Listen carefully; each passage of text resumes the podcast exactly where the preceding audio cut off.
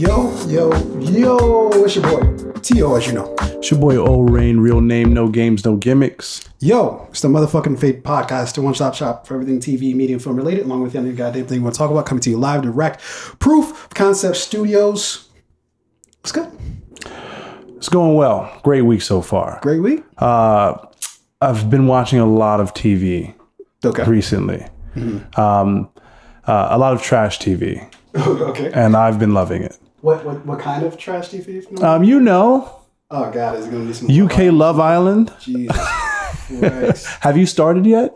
Have you watched? UK Love Island? Yeah. Who said I was gonna start that? Didn't we? We talked about it last week. Yeah, no, we talked that you watched it. I never said I was gonna participate. Oh, I thought I thought when we talked about it, I didn't I say like watch like one episode or something like that, and then tell me if you like it. I don't know what the hell you said. I, I'm not watching it. Is what it is. You should. It's it's Absolutely it's not. it's interestingly addictive No, and, and, and entertaining in a good way. I challenge you to step out of your comfort zone. Hey, sh- shout out to JP and Nadia. Uh, they know get they get this reference. Uh, I don't believe you. How about this? A24 produced it. Now you'll watch it. Now you'll watch Yes, you would. Yeah.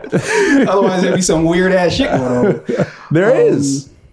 But anyway, how's your week going?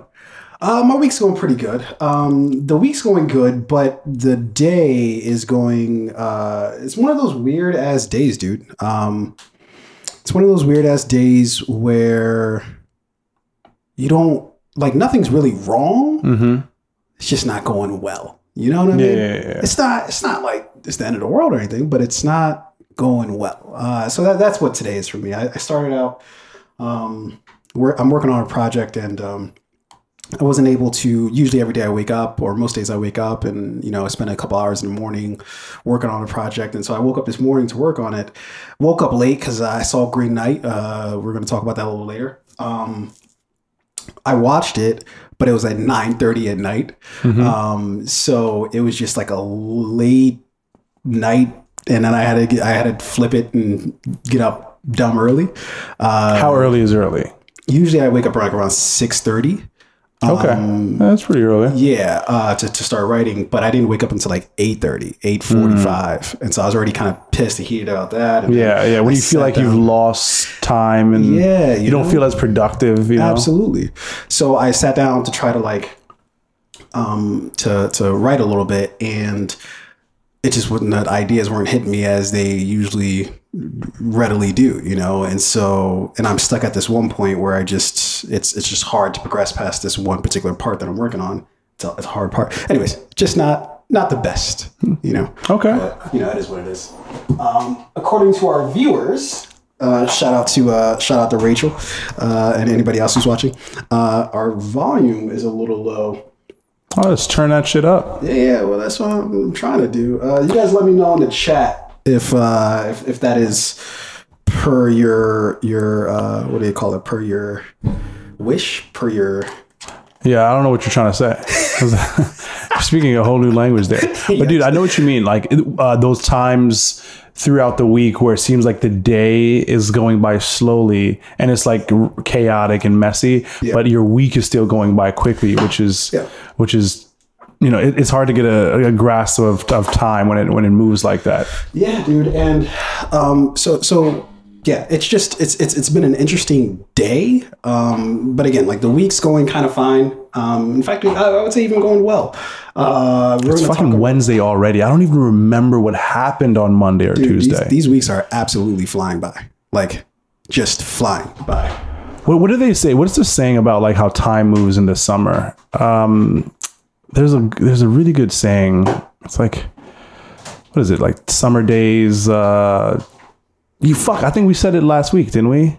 yeah, my memory's not Like dogs, dog days of summer or something like that.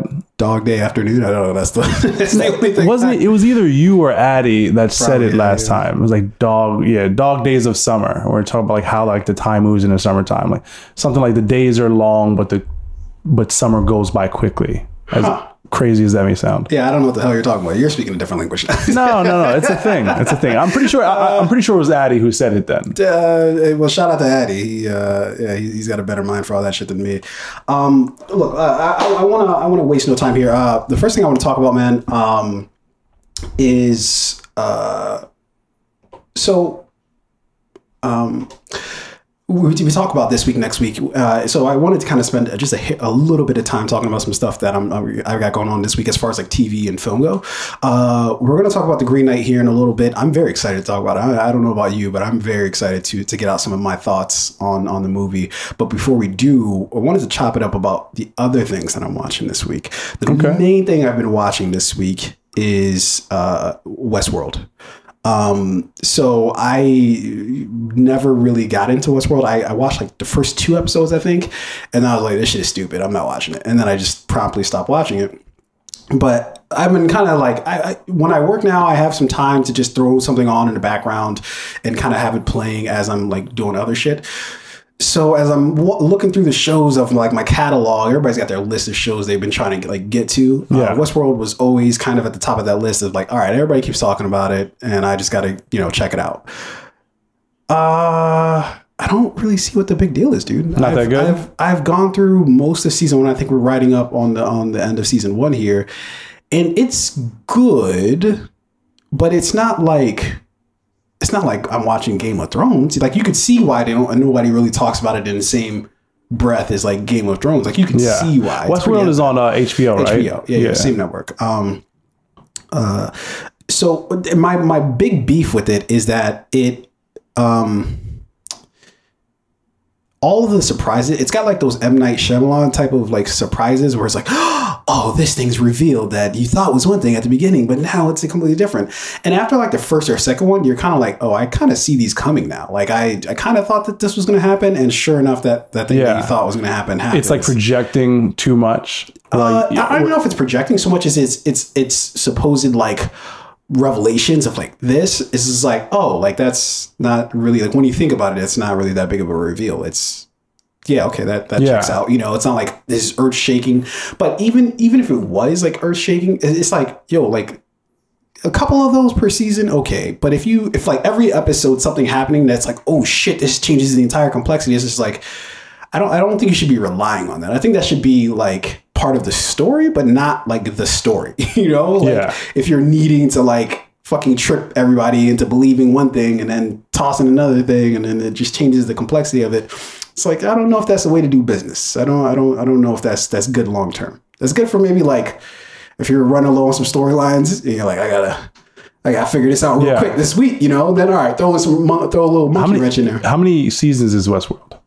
Uh three so far. I think there's Where there's where you at in the show?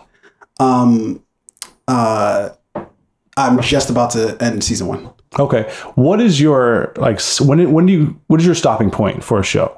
Is it like I'll you'll It's- finish it's- out a full season yeah, and then Mm-hmm. it's, it's not a bad show. I, I guess maybe I want to clarify. It's not a, it's not a bad show. It's just I don't think I, I think there's a reason why it's not talked about in the same light as all the other great shows. Right? Is because it's I feel like it wants to be a great show, but it's just it's not quite there. You know, it's like you know. You know, you think you're doing a good job at work, but then like your review comes in, you're like, oh, okay, well, apparently not. Apparently, I was not doing that great. You know, um, but you feel like you are in real time, and and and uh, I believe it's M Night Shyamalan for uh, for for those watching, Rachel. Um, not Shamalama Lama Lama, whatever you you, you, you, you say there. Um, but uh, and speaking of uh, M Night Shyamalan, I actually wanted to watch Old because uh, I just I want to see what the twist is because I know it's gonna be something stupid. so here is what I did this weekend. Uh-oh. I went to a double header. Matinee. I saw Oh, both shit. the Green Knight. COVID was like, oh my dog. Now listen, we, we vaccinated. I made sure. Delta don't care. Delta, No, no, listen. I, Delta's like vaccine. I had to I had the motherfucking Uh, sensor that like remember they used to wear in the early days of Dragon Ball Z. yeah, the, I could tell. scout- Yeah, I was uh, reading people's body temperatures. Vaccine was like treated you like uh, what's his name? Um, who's my dude? Drake. Who, uh, Soldier Boy. Soldier, treated you like vaccine. but not like luckily um well i mean who knows right? Maybe maybe somebody in there had it. But luckily like the the two showings that i went to were not packed at all. Um there were there i think you know there are people who like sat next to us but like not it just it just wasn't full. There was lots of space for everybody. I think they changed up the seating arrangements in the theater. So i felt really comfortable going. Yeah. um but i saw the green knight and i also saw old. What do you think of old? Oh, I almost want you to ruin it for me, but I, I kind of don't. Is it is it worth it? Probably not. It is, yeah, yeah, no, it's definitely worth it. Definitely, definitely worth it. It was good. I'm glad I saw it. And I um, think you're just saying that because I, I I'm very pessimistic about it. So you're just saying, oh, it. no, there, there's nothing I didn't like about the movie. The only thing I will say though, it's that it's a terrible movie. that it, it, it there's no like thrill or excitement factor. There there was no there was no point in the movie where I was like you know excited or there was like oh shit I don't I don't know what's gonna happen next. There's no like um you know those like high adrenaline pumping moments. It's really just like I would say it's flat all the way through, but it's consistently good all the way through from beginning from beginning to end. huh, that's an interesting take. Yeah. Okay. Um. Yeah. But anyways, I just want to get up uh, that off my chest about Westworld. Uh, it's kind of just mediocre, Okay. But like high end mediocre, I guess, uh, based off of the production value and everybody that they've got involved with it, all the actors. Uh, stellar cast, but it's kind of just okay uh, as far as like the story goes. But in any event, um, Yeah, I've never met anyone who like if ever they were putting together a top five list of their favorite shows or a show that they were watching had. Westworld on That's there. very yeah. true. Yeah, it's always kind of just middle of the pack. Um, Unless that person is like one of the creators of the show, and you just you just so happen to be talking to them at like a coffee shop, and they just, you're they, like, they "It's number happen to bring it up randomly, like what are your top five favorite shows, just to see if you put They Westworld got like in a there. fucking bracket that they Yeah. can. Well, I mean, what, what's on there? Like, uh, and they go first. They're like, well, number one for me is Westworld. you. uh, all right, moving on to some other shit that's popping off this week. Look, there's there's people who you know get into the drug game. And they're just all about flipping shit, right? How can I make this 20 into 40? How can I make that 40 into 80? So on and so forth, right? You know, and, and I think you said uh, last week that, um, you know, oh, what'd you say last week? You said a good line like, damn, I just got a text message and it just emptied my brain of what I was going to bring up a good example of what you said last week. in regards to like the show that you're mentioning, right? Uh, Uh, it was, it's not a show that I'm going to be mentioning, but uh, it was like something like something about drug game. I don't know. I forget exactly what it is. Anyways, um, but there, Damn, there, there's some I probably people, was dropping bars last week. You got to remember my shit. or it was that week that I just forgot immediately.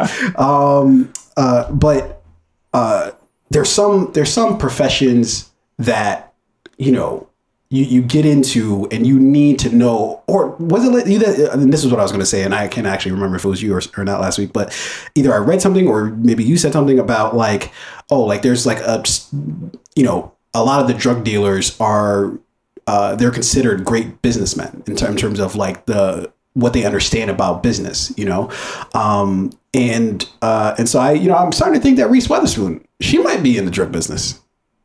How so? She flipped the fuck out of her business. She she just uh, closed a deal. Um, for Hopefully for not production another company. movie. Okay, she's so good. No, no, she sold her production company. Uh, was it Blackstone?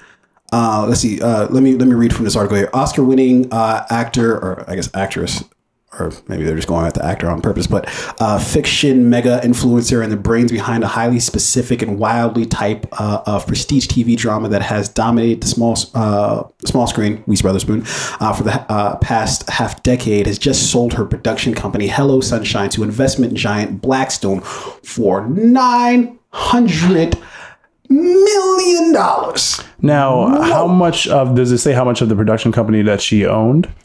I think she just owned it outright. Owned it outright? It's, it's literally her production company. Uh, Really? I think, she, and I think she still is retaining interest in the production company. Um, it's like eighteen percent or something like that. What The fuck did that happen? Yo, What what has the this drug, company the drug game heavy?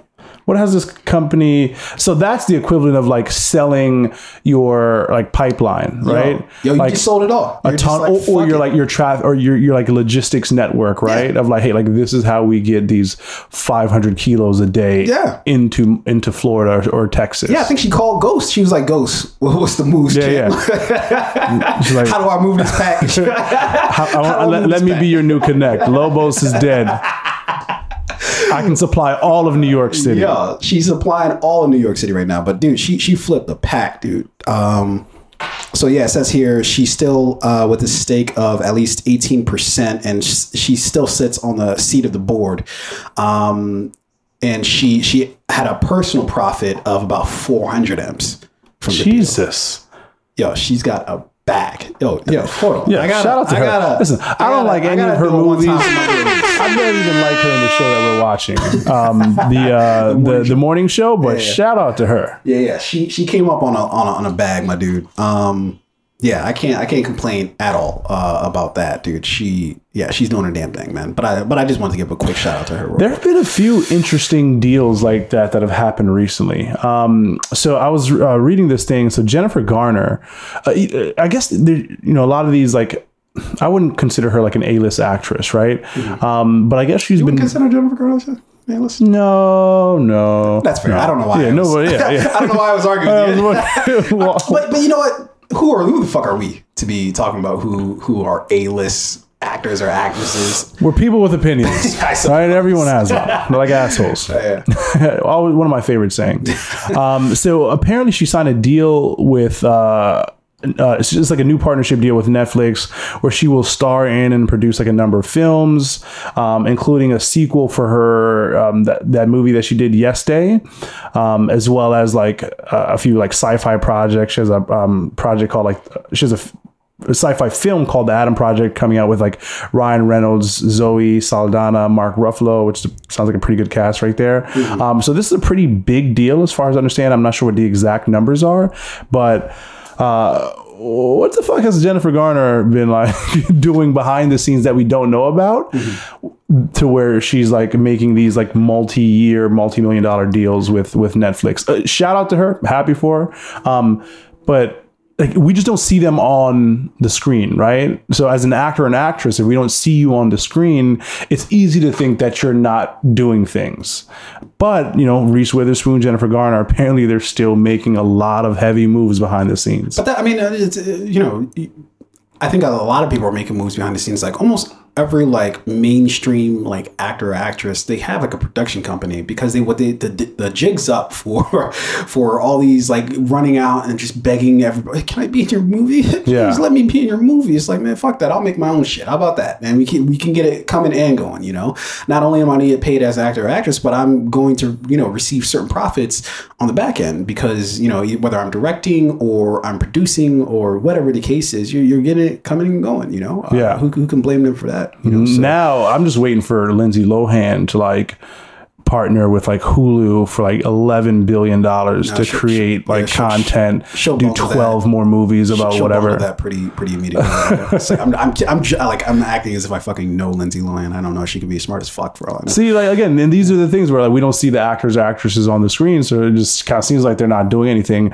But uh, f- she might be the next Marvel villain I, I don't think that's going or to happen. DC but- villain, not Marvel. It wouldn't be. D- it wouldn't be Marvel. It'd either be- way, I don't she might be the next DC. She might be in Suicide Squad. Yeah, I, either way, I don't, I don't think that's going to work. Uh, all right, so so let's let's run through this real quick uh, for the films that are coming out this week and, and next week, dude. I'm looking forward to Suicide Squad. Heard Yes. great things about it. Uh, I don't know if, about the theater because it's definitely coming on HBO Max, so I might have to just sit this one out. Yeah, if it's coming out on HBO Max, Set it as up, much as. I'd love to see a movie like this in How was- theaters, oh, well, we'll talk about this at, at the end of Green Knight, but I'm curious uh, how, like what because this is the first movie that that, that I sat at. Although I guess you you, you went for the you went for the money shot with two back to yeah, I figured I'm already there. I'm already exposed to the Delta variant. So it's like I might as well stay a while. more. Yeah, fair enough. Uh, so yeah, we got Suicide Squad coming out this week. Very excited for that. Uh, Free Guy next week, uh, which I've heard good things about as well, uh, as well as uh, Respect, the Aretha Franklin um, biopic, biopic, biopic. What, do we what do we land on for that again? Biopic. Uh, That's that's how biopic sounds weird. But it, but that's literally what it is. Biography picture, right? Isn't it? Yeah, but lasagna also has a G in it. We don't say that. We don't pronounce the G, right? Okay.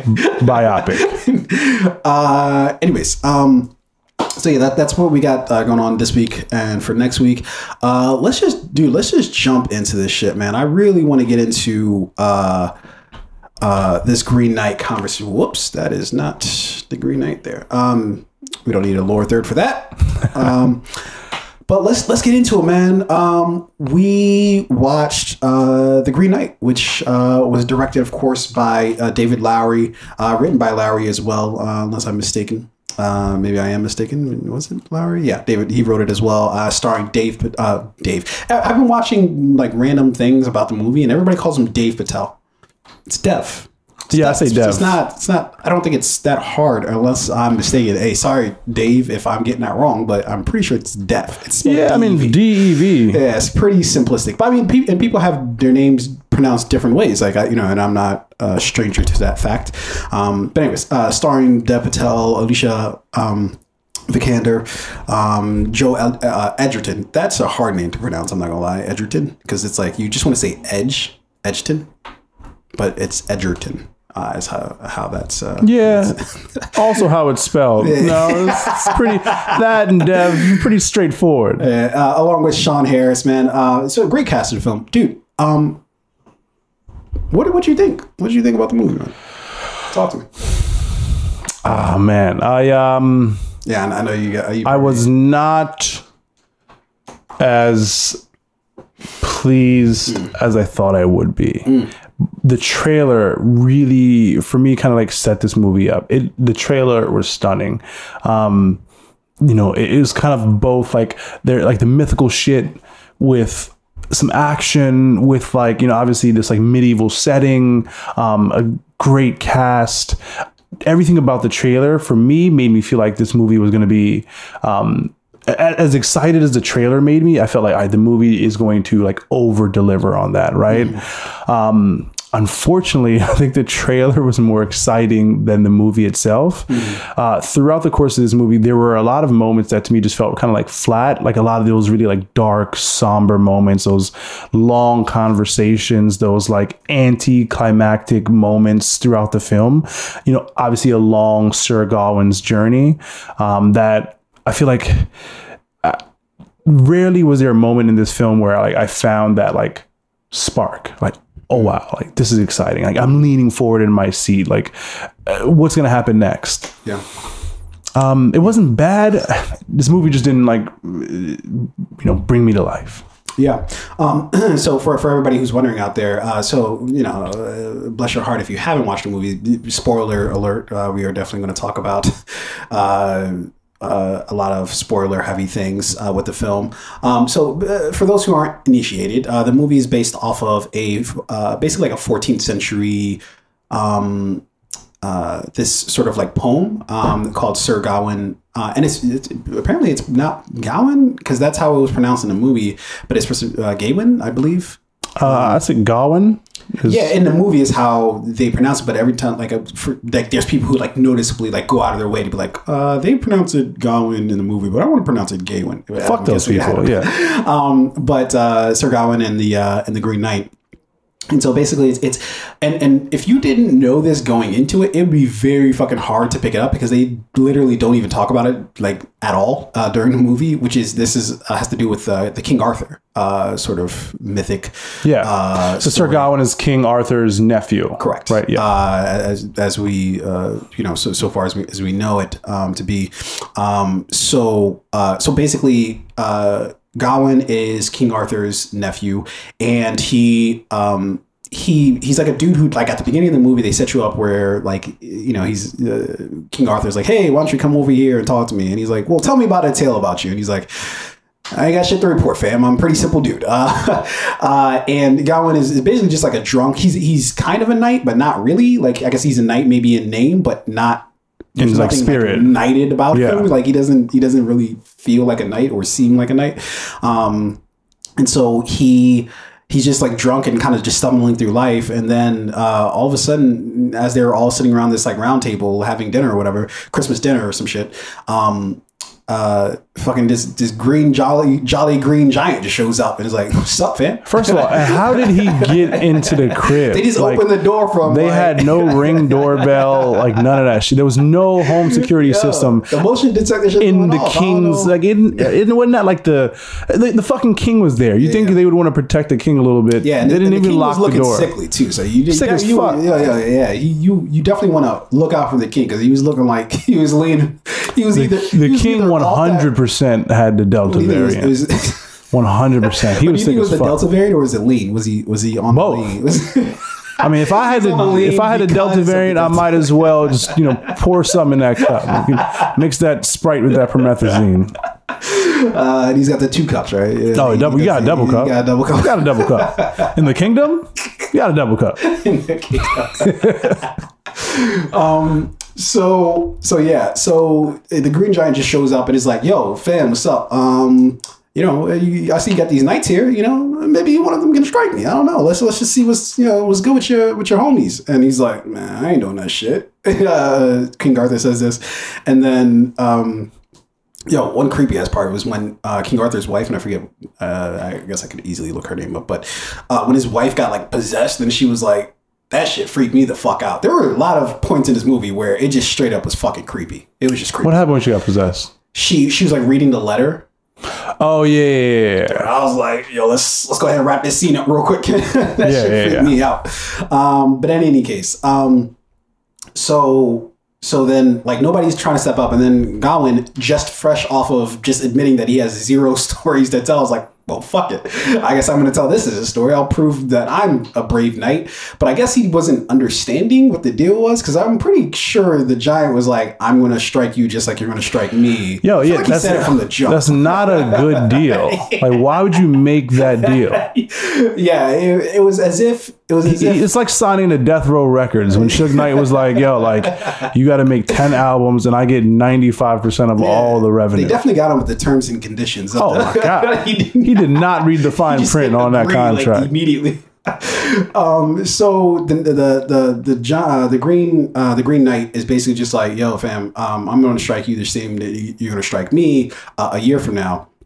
And God was like, whatever. Uh, and then he beheads him, and then the the giant picks up his head, is like, see you in a year, sucker. Yeah. and then dips out laughing. he literally just dipped out and laughed at him like clown. Yeah, like was you easy. fucking idiot. I've been alive 800 years. I, what's waiting another one to kill you? Um, and so his, uh, so so really, uh, what I think happened is, is that uh, Gawain's mother, so King Arthur's sister, um, uh, what was her name? It was uh, fuck, fuck, fuck, fuck, fuck, fuck. I, th- I don't know. They just got it listed as It's mother.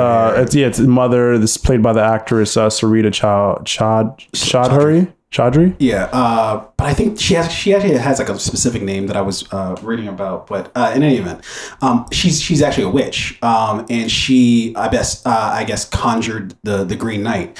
Um, now it they and I love that they did this. They left it a kind of a mystery of whether she did that for Gawain to like have him be like, all right, this is your quest to become like a true knight, or she was just trying to get King Arthur the fuck up out of there. One of the two was was the scenario, and I'm I'm I'm very happy that they don't really like go into detail about what either is. 'cause I think it's really good that like okay, it's uh, it's your as a viewer, it's up to your interpretation of what you think her motivation was conjuring this Green Knight and doing all this. Yeah, I did enjoy that part of the film. Like, you can really tell that she was like working behind the scenes, but you couldn't tell whether she was like friend or foe. But at the same time, you knew that because you saw those moments where she interacted with Gawain, right? You knew that like she definitely cares for her son, but like is she cooking up some like devilish scheme and her son may uh you know be like have to bear the brunt of whatever's coming next right and like she's just willing to make that sacrifice or is she trying to like in in some way mold him into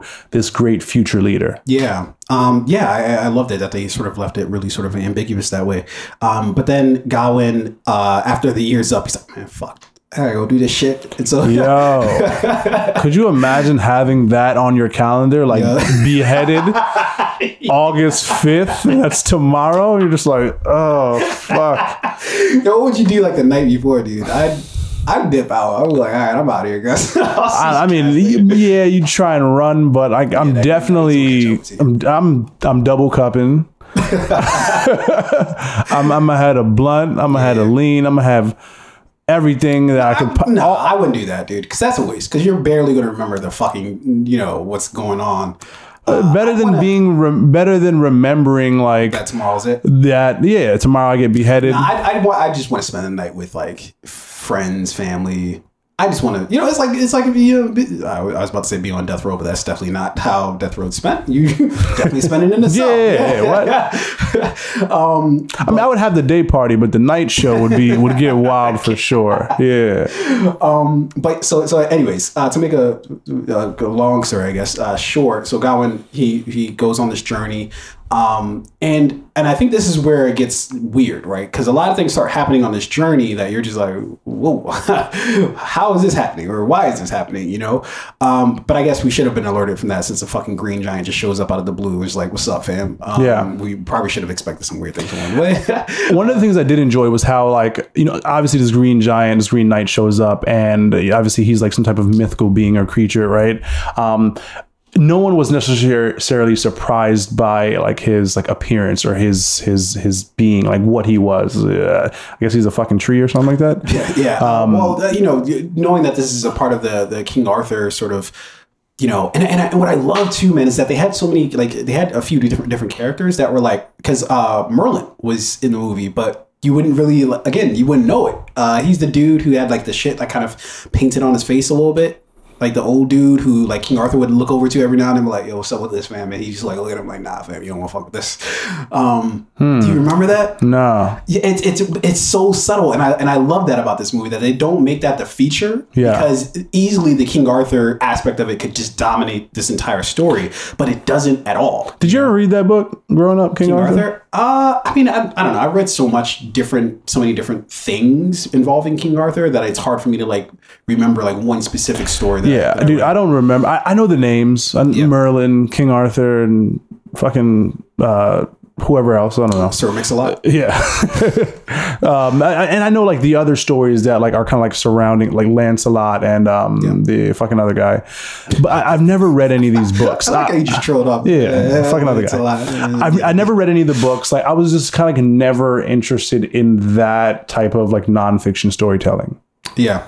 So I, I kind of came into this movie um, with like no previous no context, yeah. right? Uh, so I did like how like as a part of this film though, like the Green Giant was just like he wasn't like no one was like, oh my god who is this you know this yeah, guy? people were just like this the, is a part of the world that we yeah. live in and like you know we're just going to tell this story. That's good world building yeah. know, because then you set the expectation for the audience like oh this is normalized in this world. Yeah. So then i stopped asking questions about exactly. like who the fuck is this guy? Because so obviously you, they know him so i'm like okay cool. Exactly. So when you see some fucking giants walking around you're not like uh, fam. Yo, those gi- oh, I forgot about those giants. That was a fun part of this. Uh, we're, we're gonna get there in a second. Yeah. Uh, so he goes on this journey, and this is where I think, um, uh, this is where I think I didn't understand what was happening as it was happening, but you still sort of get the like. This is why I love the movie. Uh, it's really because of after he left and his journey begins. Essentially, um, I didn't understand everything that was going on, but by the end of the movie, you get the flavor of it. You don't really understand like the details of it, but you still get the um, you get the emotion of it. You get the uh, you get the idea of it. You know, of yeah. what's going on. Um, and so I think David Lowery was uh, he was fantastic in a way to communicate to the audience a message without just beating them repeatedly over the head with it. It was super subtle, right? And by the end of the movie, you generally get sort of like what he's going for, yeah. even if it wasn't spelled out for you, which is like that's a super great balance. So I, I sympathize with everything that you said of like it was it's a long movie mm-hmm. and there are long stretches where it's just like yo fam, can somebody just slap somebody? Like let's just yeah. let's just shake things up real quick. Like, Tell a joke. Someone needs to get shot right now. Something needs to be set on fire. Like give me uh, give me five seconds of excitement, then we can go back go to back this like dark, somber note. So that's actually one thing I, I do want to add. They they added in some subtle comedy to it that I thought was actually pretty key. Like uh, so when he first goes off uh, first he runs into like the fucking teens who just fucking straight up rob him. Um, and, and so this is where you start building sort of this uh, the heart of what the story is about, which is basically he's he's on this quest to prove that he's a knight, basically, right? By standing up or uh, or being honorable by you know honoring this agreement that he had with the with the the, the Green Knight. Um, but there's like nothing that's like really kind of knight about uh, uh, Gawain. Um, so on his on the first part of the uh, the quest, he fucking gets robbed by some fucking just like yeah. teenagers, and it's like, nigga, you ain't no goddamn knight getting robbed by fucking you know these snot nosed ass kids, you know? Um, and so uh, after getting robbed by the kids, uh, he he goes and he uh, rests at this house, and this uh, woman shows up at the house, and she's like, "Dude, what are you doing in my bed?" And he's like, "Oh shit, my bad." So he dips out, um, but she's like, uh, all right, I think it was like some sort of agreement was like, you can stay or whatever, but I just need you to get my head, which uh, is at the bottom of this lake. Now, first of all, that I don't know if I would take that. I, I feel like I just leave, you know. Yeah. I feel like I would, and it's dark outside. Another bad deal I wouldn't have made. yeah, yeah. He's just really into making terrible deals, you know. Fucking Uh, Lake Placid and it's at the bottom. No, I'm- yeah, he must have worked for Enron at some point in time. Um, but uh, so Gawain goes and gets the head, but he says to her, he's like, "I'll get the head, but Can I get some head afterward? she's like a ghost." It's like, that'd be I don't care. A mouth is a mouth. It's not a mouth. it's the idea. Um, uh, but he makes the deal with her, like, okay, but uh, only if uh, he asks her, "What am I going to get in return?" Now, there's nothing that's like night about that. Um, and and so I, I was like looking it up, and it was basically just like there's like these tenets of the things you have to do to become a knight, like the, the attributes that you have to have, right?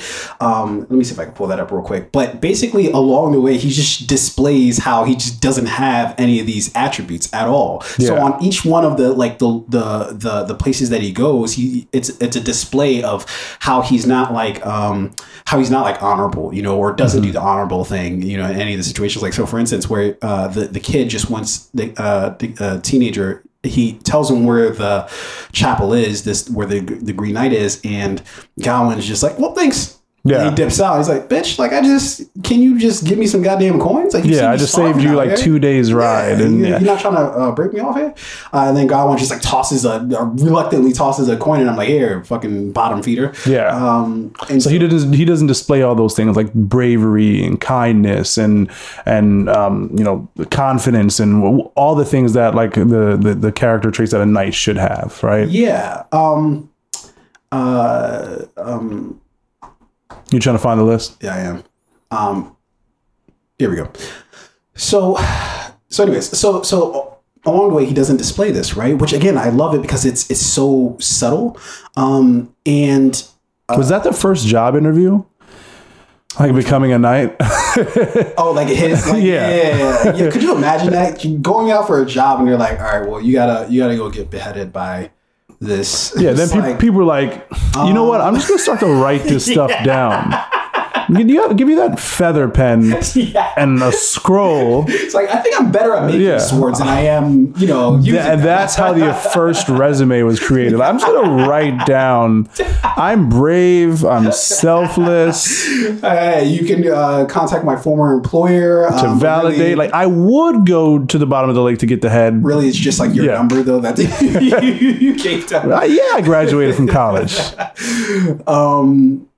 So so anyway, so he so as he's going on, on this on this journey, he um after he dips out from the from the lake, um somehow he gets this fox. Uh, what I think happened, and this is just my opinion, I think the the lady of the house, um, she turns into the fox, or she somehow because the fox fox just pops out of nowhere at that Yeah. point, uh, and I I feel like it has something to do with her. And she had red hair. The fox had pretty prominent um, red hair. I feel like that's pretty normal for a fox, right? Red hair is like normal for a fox. right? Yeah, that's, yeah. that's a normal trait, right? Um, but anyways, um, and so uh, so he dips out. Um, now he eats these shrooms, right? Uh, he's he's getting a little into the psychedelics. Um, and he throws them up, but one would assume, and he like at that point he like sees his hand turn into a fucking like you know like tree or whatever. Um, so clearly he's hallucinating. And then at that point is when we see the giants. This is probably one of my deepest fears. Uh, is seeing something as big as that, but like not like. And, and what I loved about it was so creepy but awesome, but still Yeah, super fucking yeah. creepy at the same time. Here's these giants that you don't know where they're coming from, where they're going to, but they're just big as fuck. But they're not like dangerous, which somehow like adds to the creepy. Like, what do you? You guys are just guys are just roaming around. I don't have to run from you or anything. It just I don't know whether you're friend or foe. You're just cruising Yeah. through. It was just so I really did enjoy that part of the movie. Like visually, it looked great.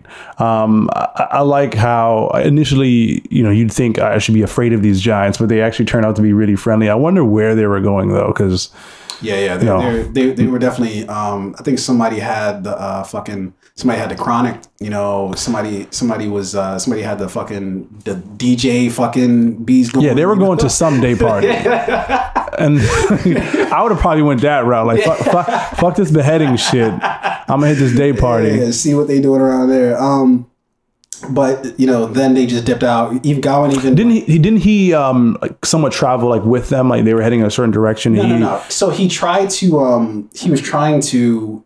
He like yelled at them to be like, "Hey, take me with you" or some shit. Um, and then they were about to dip out, or they were about to, I think, let him let him rot with them. But then like the fox was like, "Get the fuck out of here," uh, and just like barked at him, and they just like, "All right." Yeah, it's all right. Look, I'm that way, right yeah. I don't know what's going on. You got a weird ass fox, but you just barking at me. I'm out of here. Uh, so they dipped out.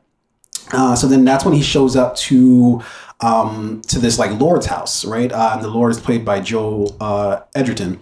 Um, and this was like a really this was uh, probably think the, the to me the slowest part of the movie, but probably the most telling part of the movie uh, because uh, the, the the first of all the Lord was just uh, talk about hospitable. He was just hey, what's mine is yours, what's yours is mine. Like let's just share everything. You know, and it's like bitch, like I don't know you, like we ain't kin, you know. Yeah. Um, but uh, but he's like super hospitable, and he has uh, the the lady of the house, uh, which is actually so. Gawain had uh, he had like a mistress that he was seeing back back home, right? Uh, who's played by Alicia Vikander. Yep, Essel. yeah, Essel, played by yeah. Alicia Vikander. Uh, and uh, and so, but this lady of the house, spitting image uh, of Essel, uh, this lady of the house uh, who's with Joe uh, uh, Joel uh, Edgerton, um, and uh, and so I don't know, I don't know exactly what they were trying to say with that. Of just like maybe she was like the manifestation of like, and then one could say that his entire journey, maybe he was just tripping out on fucking shrooms the entire time, and this whole thing is just in his head. You know, maybe it was just all just make believe.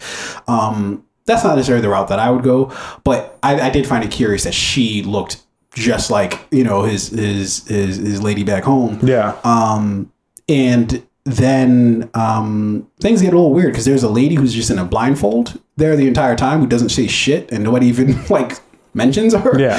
Um, and and she's wearing a blindfold like his mother was wearing a blindfold when she summoned the, the Green Knight. Um, so, Which kind of makes you think that like his mother may have, uh, you know, his mother may have been the fox, right? This like Mm. creature guiding him throughout his journey, working behind the scenes. His mother may have like inhabited that other woman, and like you know, she was there in presence, but not like in in the physical. Um, that's kind of like what I thought at first, or that lady, you know, man, I don't know, maybe she's just blind, or that was just like, you know, the fashion back then. Like, I'm gonna fuck with this blindfold Yeah. shit. I mean, she was she was into like what was it, uh, the S and M. uh, it? Bondage Yeah, yeah. She was into some bondage shit. Yeah, and she um, forgot to take it off. She's like, oh how, shit, like, I didn't know. Uh, used to like fucking. Uh, they used to wear like the one little, the Band-Aid, yeah, yeah. right there, or like how people used to like roll up one of like LL Cool J used to roll up like one of the the legs. one of the leg sleeve. Yeah, yeah. Yeah, we, Why? we, need to yeah. get into the uh, blindfold. They just walk around blindfolded. 90s fashion is definitely coming back, but there's certain shit that shouldn't come back. Like Yeah, that the, the LL Cool J shit, wearing your clothes backwards. Remember uh, Kris Kross, yeah, Kris Kross, yeah. back the Let's, let's not bring that shit back. Um. So, anyways, so he's he's uh he's like interacting with them, and and basically the Lord is just like, look, I'm gonna go out, I'm gonna hunt, get some food, uh, I'm gonna bring some stuff back, so I'm gonna share that with you. But whatever you get in the house, you're gonna share that with me. As soon as he said that, I was like, oh, well, he's probably either talking about something his wife's to do or some other weird ass shit is going to Yeah. go on here. Uh, and sure enough, um, so uh, and uh, when his um, when he was leaving um, uh, home, his mother gave him like this, like basically like a belt kind of thing. It was, you know, uh, uh, green belt. You know, is, is is I guess what his level was. At yeah, I think she like Uh, bedazzled it too. yeah, she did. Yeah, she did him. for Yeah. sure. Yeah, yeah, she definitely put some some some rhinestones on there for him. Um, but she gave it to him, basically saying like, "Hey, nobody can strike you with this. So even if you do show up to the Green Knight and he wants to behead you, he can't because you're wearing this this belt. It's enchanted or some shit like that, Yeah. right? So, but the, the- he ends up getting that stolen from the you know the kids end up stealing that from him along with his other shit. uh, and uh, so he he's lost it. But then um, the the lady of the house, uh, she has one, you know, a green belt because apparently she's a witch too. I don't know how that works, but okay. Amazon next day delivery on horseback. um, Yeah, could you imagine? It's, it's definitely not two days. Do you know how fast they would have to be going, and how many horses they would have to have in rotation for that? Oh, that'd be happen? that would be insane though. Jesus, what does that factory look like for for fucking just magical items in the kingdom? It's just a big ass farm with a lot of really healthy horses. Merlin's like, you motherfuckers, I'm not doing this shit anymore. All right, I've already enchanted my eight thousand fucking belt today. I'm not doing this shit anymore. This is you Those me enough. those Amazon order back orders back then must have been like just insanely simple. Just like you know, two two glasses of milk, some ibuprofen. Like that's it. I don't even think you get like. Did they have milk back in the day? I don't know. They for did. I mean, if you didn't, if you were a farmer and you raise like fruits and vegetables, you probably want to order some milk from the farmer. How would you order? Like, what are you going to order on? a fucking raven. The raven goes and puts in the order, and then in two days' ride, your milk shows up. wrong? Like, bitch, I said strawberries. I didn't ask for like sheep milk. I asked for cow milk. I, I asked for the fucking uh, the oat milk. No I didn't get me no returns. oat They, they did not have returns back then. Nah, nah, the return policy was definitely trash back in the No. day. Um. So, anyways, uh, so in pro- uh, probably the weirdest scene of the movie, uh, I don't know if he was jerking himself off or if she was jerking him off or what happened, but somehow he nutted on his own hand, and she just, damn, the most disrespect you could ever give anybody after they nutted. You're no knight. Nah. that hurt my soul. Like Jesus, I just had this very intimate experience with you, and your first thing you said you're no knight. Yeah. Jesus Christ, could you imagine? Man, listen, Yo. Sir Drake once said, Yeah. I don't care if she's won a Grammy, I'll treat her like a nominee. One time is fine with me. I don't even know if he had sex with her though. But uh, I, I would have been mad though. Like you know, even though it's my nut, it's still all over my clothes. Like you should have did something with that. Why is it on me? Well, oh yeah, that's why I think he was like jerking himself off. But um, yeah, that was that was probably the weirdest scene of an already weird movie. I will say, yeah, that was the one scene that when I was in the theaters, um, everybody was just like, "Oh, Interesting. Oh, okay. Uh, kids, cover your eyes. yeah. oh, yeah, this is not a family movie." If you brought your kids, if it was mom, dad, and the kids. Yeah. uh, that ride home in the cars and be like, uh, let's, let's talk about that scene, kids. Didn't happen. Yeah, you can't prove that he did anything. Don't tell your mother I brought you to see this movie. She's in the car too. I'm right here. Um, but uh, yeah, that was a weird scene in the movie. But she gives him back the belt um, because I guess he's still feeling like he needs the belt at that point, you know, um, because he doesn't really know if he wants to go through with this whole beheading situation. Um, so then. Uh, so then he gathers up his clothes and shit. And he's like, "All right, I'm out of here." So he dips out. He goes to uh, he goes to the um he goes to find the the the, the, Green Knight. So he finds him. The Green Knight's just slumbering. He's like, "Bitch, it ain't a year yet. I'm, I'm, I'm chilling right now. All right. Yeah, uh, yeah, wait, yeah. wait your time. All right, motherfucker. Yo, do you know how mad I would have been, bro? If I get to the crib and I'm like, all right, bro, let's, I'm here. Yeah, yeah, let's do let's this do shit. And the Green Knight just opened up his eyes, looked at him, was like, nigga, I'll kill you tomorrow. and just went back to sleep. I'm like, nah, bro. I would have. I'm out, dog. No. I kept my end of the bargain. I showed up. Yeah." You still sleeping. I'm out. Yeah. Um. So yeah. So he goes. So the Green Knight is like sleeping, but then uh he wakes up uh, presumably on Christmas Day. Uh, and I still yet to exactly understand like what the relevance of like uh Christmas or Christ or anything like that had to do. Like I don't. I still don't know exactly what that meant. Uh, Yeah, like he, it wasn't like he was like, "Oh, bring me a gift on Christmas Day" or no, anything like, like I'm that. kill you on Christmas Yeah. Day. But then too, like I think when I want to say the movie started with some mention of Christ. It's like Christ is born or something like that. Um, and then there was like a huge fire. Do you remember that? Like at the beginning of the movie, like we just we're, we just have that still shot.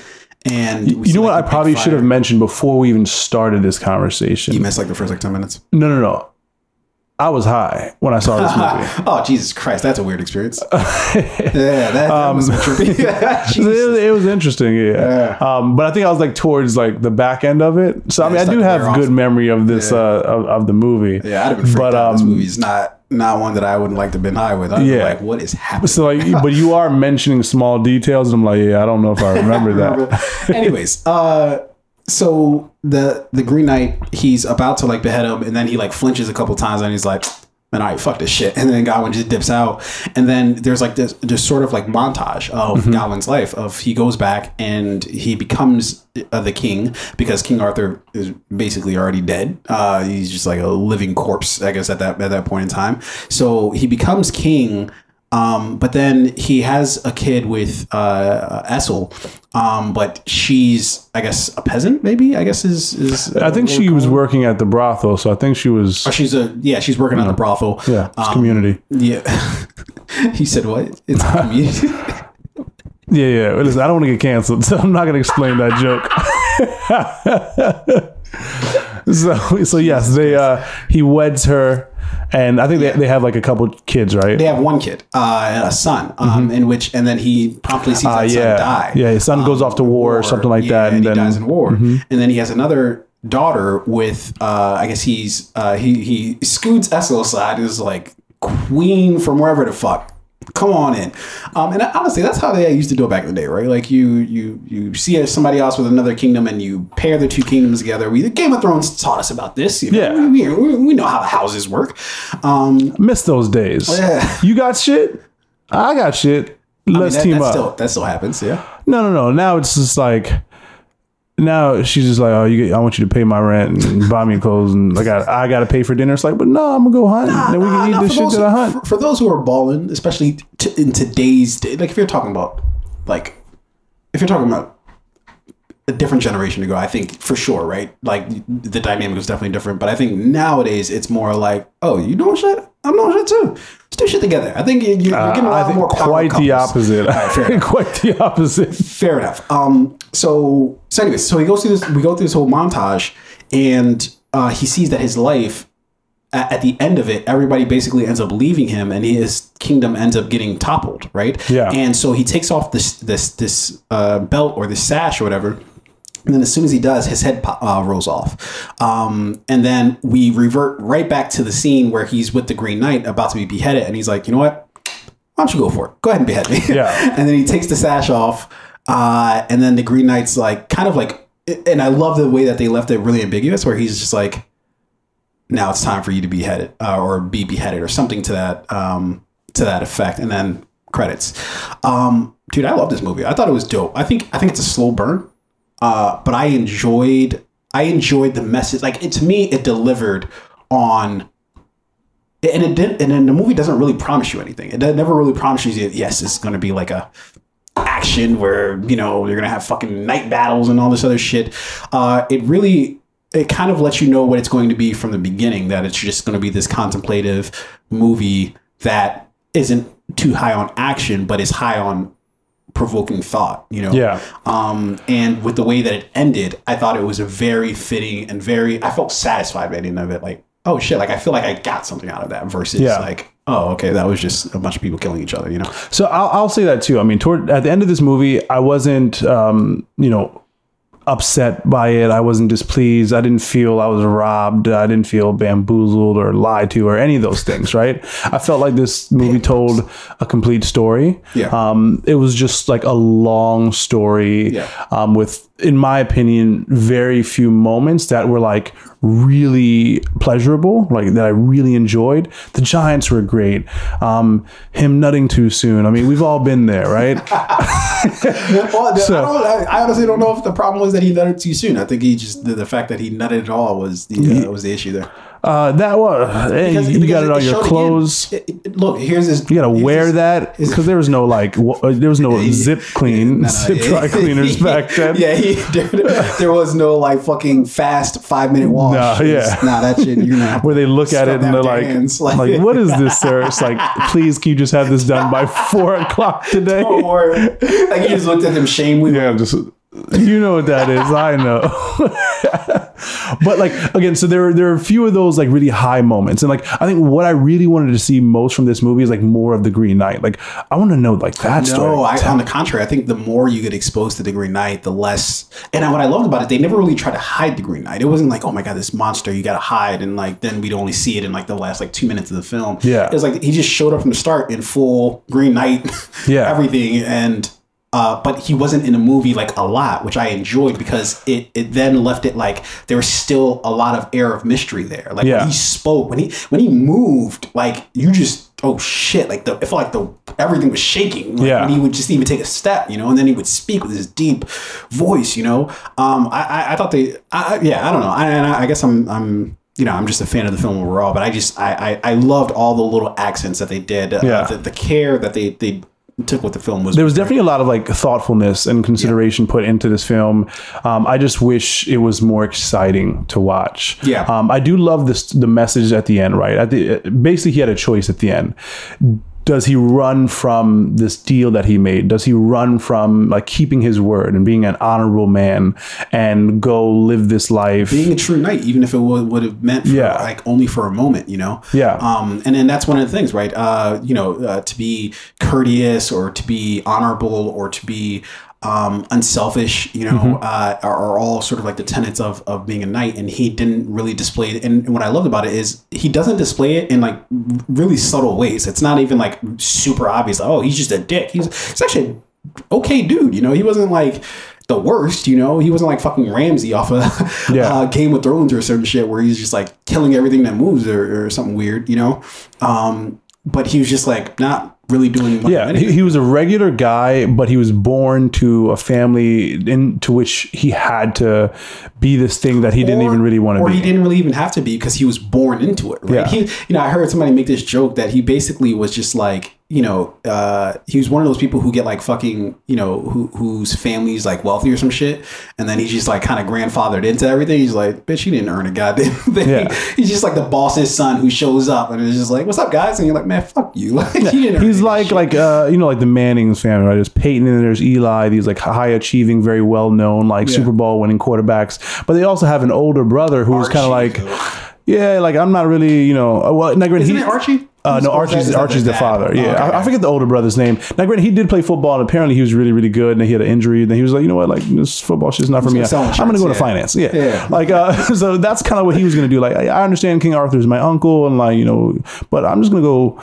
You know, I'm, I'm going to be at the at the brothel. Yeah. that's where I'm going to be at. Yeah. Um, but anyway, like so overall, I did think this movie was really good. I didn't uh, enjoy it. I think it told a complete story. I'm glad that I saw it. I wish there were certain things that I had more of, like the more Green Knight stuff. Um, I wish that uh, there. I do feel like the end of the movie could have been in the beginning, and the beginning could have been in the end. I think it might have been really interesting to have seen like a flip there, where like. You, the movie starts out with the question of like am I going to behead you or am I not going to behead you, right? Or like maybe we see him get beheaded at the movie and we get told like everything that led up to that. But I, I think it's it's it was, and again, again, maybe I'm just being a, a stan of the film, but I, I feel like like it was always the question of what's going to happen, you know, because he's going, he's literally going on a quest to get beheaded, you know. So I feel like it's always a presence, and he's always carrying around that axe, right? Which is just like a constant reminder of like shit. He's going to use that same axe to fucking take your head off. Yeah, So I think it was just like a just like subtle thing that wasn't. It wasn't like every day at every moment was like, oh, you're about to be beheaded, but it was always like present. You know, this this idea that oh yeah yeah you're on your waiting. No matter what happens to you on this fucking journey, you're like saving your own neck just to be beheaded. You know. Yeah. Um, and so, uh, so yeah, anyways, I, I, I David Lowery, uh, he, he did a movie called uh, Ghost Story, which is like a, a couple of years ago, back in 2017, I think. I, I love the shit out of that movie too. It was with Ben Aff, uh, or Casey Affleck and, uh, um, Kate Mara. I think it was, Kate- no, it's not Kate Mara. It's, uh, Rooney Mara, I think, um, her sister. Um, and I absolutely I love that film. And this has this is just like this film. That was like a slow burn too, where it's just like Jesus Christ, like. But by the end of it, I was like, oh shit! I actually really I, I dug that. You know, uh, even though it was it was super slow. Um, I think I, th- I think movies like this deserve. Um, if you're going to go into it and you're going to watch it, I think what it deserves is don't expect anything out of it. I think that's what I've learned with like these sort of like art house movies, which I mean, you can't really say it was that much of an art house. Although I guess you, maybe you could, maybe, maybe you can definitely make that argument, right? It was more art house than a lot of other films. I guess you could say it's a fair statement. But I think don't have expectations of like action. And that's that's why I'm really falling out of like watching a lot of just like mindless like action movies because I feel like it's taught me that I have to have that in order for me to like care about the movie or like the movie.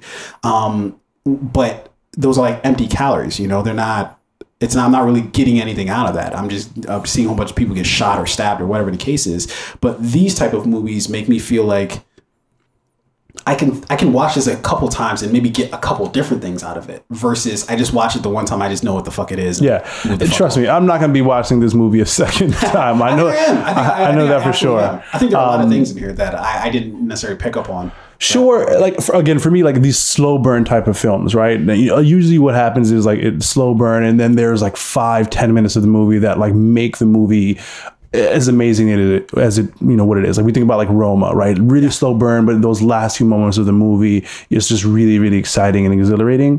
For me i didn't get that here. Um, I, I, do again think it was a great movie. They told a great story. Um, like like you would definitely watch like a john wick again before you would watch this movie again right for sure yeah but that's like not even uh, that that's a uh, it's a tough one to compare it to, right? Because like John Wick is, uh, you know, to, to the to the point, it's, it's action. It's also a great, interesting story. It's it's a fun ride. It's a thrill ride, right? That's what John Wick is. Mm-hmm. So of course, like the thrill ride, you would you want to like going to Six Flags, right? You, I want to ride the big roller coaster six times, and then you know I'll you know I'll do the teacups, but like I really want to yeah, ride the big I, I roller coaster. A, that's a and we're getting into a complete side conversation. Uh, Green Knight, I thought it was a dope movie. We can put a rest of that, but uh, the, you know, maybe we can cut something from the card in order to have this conversation because I think it's a really interesting conversation to just well, because I, I am a fan of these because I grew up on the John Wick style movies, right? I, Arnold, Steven Seagal, Jean Claude Van Damme, uh, even um, Sylvester Stallone. You know, I, I, grew up on all that shit as a kid in the '90s. Um, but I think as I've gotten older, like, and I'll give you a perfect example is the movie Rocky, right? The first Rocky used to be like, I used to hate the first Rocky. Like, just give me Rocky four. I don't even need the, I don't even need the first yeah. uh, three movies. Just give me number four, and we're good to go. But going back as an adult and watching the first Rocky, when I'm starting to, not that I appreciate Rocky four any less, I think I'm just appreciating the first Rocky so much more because it's such a it's such an interesting movie when you actually take the time to like parse parse out like what they're actually trying to say. Like I'm really getting into this idea of actually analyzing like the thing that I'm watching. And I think that the problem with watching like these like John Wick style movies. It's not like it's not like this snooty thing where it's just like, ugh, these other movies are like beneath me. I'll always fucking watch the, the, the mindless action movies. But I think I enjoy them less and less because it's like there's not much they're, they're not trying to say too much with that, right? You you the hero saves the day. That's basically yeah, you know and, the, where where it comes down to with that. And and I think for for for someone like me, I would say like I gen I generally have like a wide taste in both like music and films. I can watch Roma and then go watch Transformers, and like I could still enjoy them both and not like not like try and pit one against the other. But but I but I. Uh, but I'm purposely pitting one against the uh, the other because it, it, was something that you said, like uh, of the, the, reason why you felt like this is such a slow burn and you wanted something to happen. I feel like those type of movies, like the John Wicks of the world, they they kind of in some ways like teach you to to expect like an explosion. If you don't get an explosion every like two or three minutes then you're just like i'm bored yeah know? well like so what i meant by that just like i guess go a little bit deeper right is like throughout this movie i was like waiting for not necessarily like an explosion or a fight or action but like i was waiting to like either learn something or like feel something. Like give me that moment uh, i want those like moments in the film where like either i'm fearful for the character i'm worried about the character like what's going to happen next to this character like where's this story going to go? Like those moments of excitement excitement throughout this person's life and journey of, of like, you know, make me excited, make me like come alive, make me feel something. And like this movie didn't give me much of that. Not in the way that like a John Wick movie might, you know, make me feel excited whenever there's gunfire and blah blah blah. Mm-hmm. But like, there's still no matter what story I'm being told, like throughout the throughout the story, I want to feel like g- give me that constantly reinforce or give me that reason to like be bought into the story, right? Like as I'm watching this movie, like I want to feel like I should be paying attention to every single detail because the story is that good. And, and do you think that usually happens with something action related? Um, Well, so it happens with action related movies because of like the like the wow factor right the noise the sexiness like so it's easy to to be like uh uh constantly sucked back into the movie when there's like an explosion or a fight scene um but it's just as easy to be sucked into a movie where there's just a good story. There's no actions, no fighting, there's no sex. what movie would you say was really good at holding your attention without like all of the action? So let's go to another Dev Patel movie, the movie Lion. Have you seen that? No, yeah, cried like a baby. Yeah. oh my god, that movie was so good, right? And throughout that movie, there was no like action, there was no explosions, there was no car chase scenes or anything like that. Lion um, of the story. It was just him trying to like find his. So you know, um, at the beginning of the movie, there is him and his brother, and they're at the train station. Yeah. And they get split up, and then you know he goes on, lives in America with that other family. but Okay, then what, do you, what do you think it was about that movie that made you so like invested? so uh, the story right like there was there's these there's constantly these moments throughout that movie of like uh reinvestment right like i'm re i'm invested in this character Like, emotionally and I'm, I'm going to push you here because because I think I understand. I, I think I know the reason why, but I but I'm trying to push the envelope here. Um, can you point to like a specific mo- and I I'm trying to remember the movie. I can't I can barely Yeah. like remember exactly like all the tenets of the movie. What is there like specific scenes that you can say like okay like this is like a scene that like or or like a set of scenes because from what I'm hearing so I got one for you. So remember that scene in the movie where uh, so he's like a young boy in India and he's like rummaging through the trash and whatnot, trying to like find food and clothes or whatnot. And then like he gets introduced or meets this man, right? Who's like, oh, like I'm your friend. I'm gonna take care of you. Like come with me. Come home to my place and blah blah blah. Right? Instantly, you get that feeling of like like this is not good. Like he shouldn't be there. Like this this young boy like he shouldn't be with this older man going back to his place and whatnot. And then like like you're emotionally invested in this thing. Like oh i don't want anything to happen to this kid. Like get out of there. Run. And then you see them go back to the man's place and they're sitting on the man's bed and the man starts getting too touchy feely and you you know something is wrong. Mm-hmm. And then like you finally there's that like exciting moment in the film where like the little boy realizes like okay there's something wrong i gotta run. And then he she starts running away right? Now now that's the excitement that's the adrenaline rush. Like like get out get out get out run faster run faster hide like those types of things right? And uh for me what what that is is like a reason for me to like reinvest in the thing, right? Because it's like a two hour movie. There are going to be times, more like flat moments throughout the movie where like you're just listening and watching the story.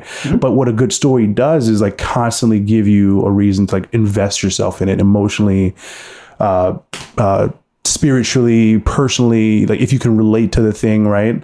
Um, that's that's what I mean. That this film for me lacked those things. Yeah, so so I find that interesting because I feel like uh, a movie like Lion, it it, it might have been a little because I think Lion was just a shorter, like a it was probably a shorter length movie overall compared to The Green Knight. And there are people who I've heard say like, oh, like yeah, if this was movie was like 15 20 minutes shorter that would have been perfect for the movie that there's some things that we could just cut out from the film but i, I think maybe overall i think the the charity that you might give a film is based off of its relatability to you so one of the reasons why i think you found um uh uh lion and i'm this is me trying to pretend like, pretend like i'm a, a, a therapist or, or some shit but uh, one of the reasons why i could suspect that is because you found that just to be a more relatable story in that you know, uh, and I forget what I think Dev Patel was the younger brother in that case, or was he the older brother? I believe he was the old no no.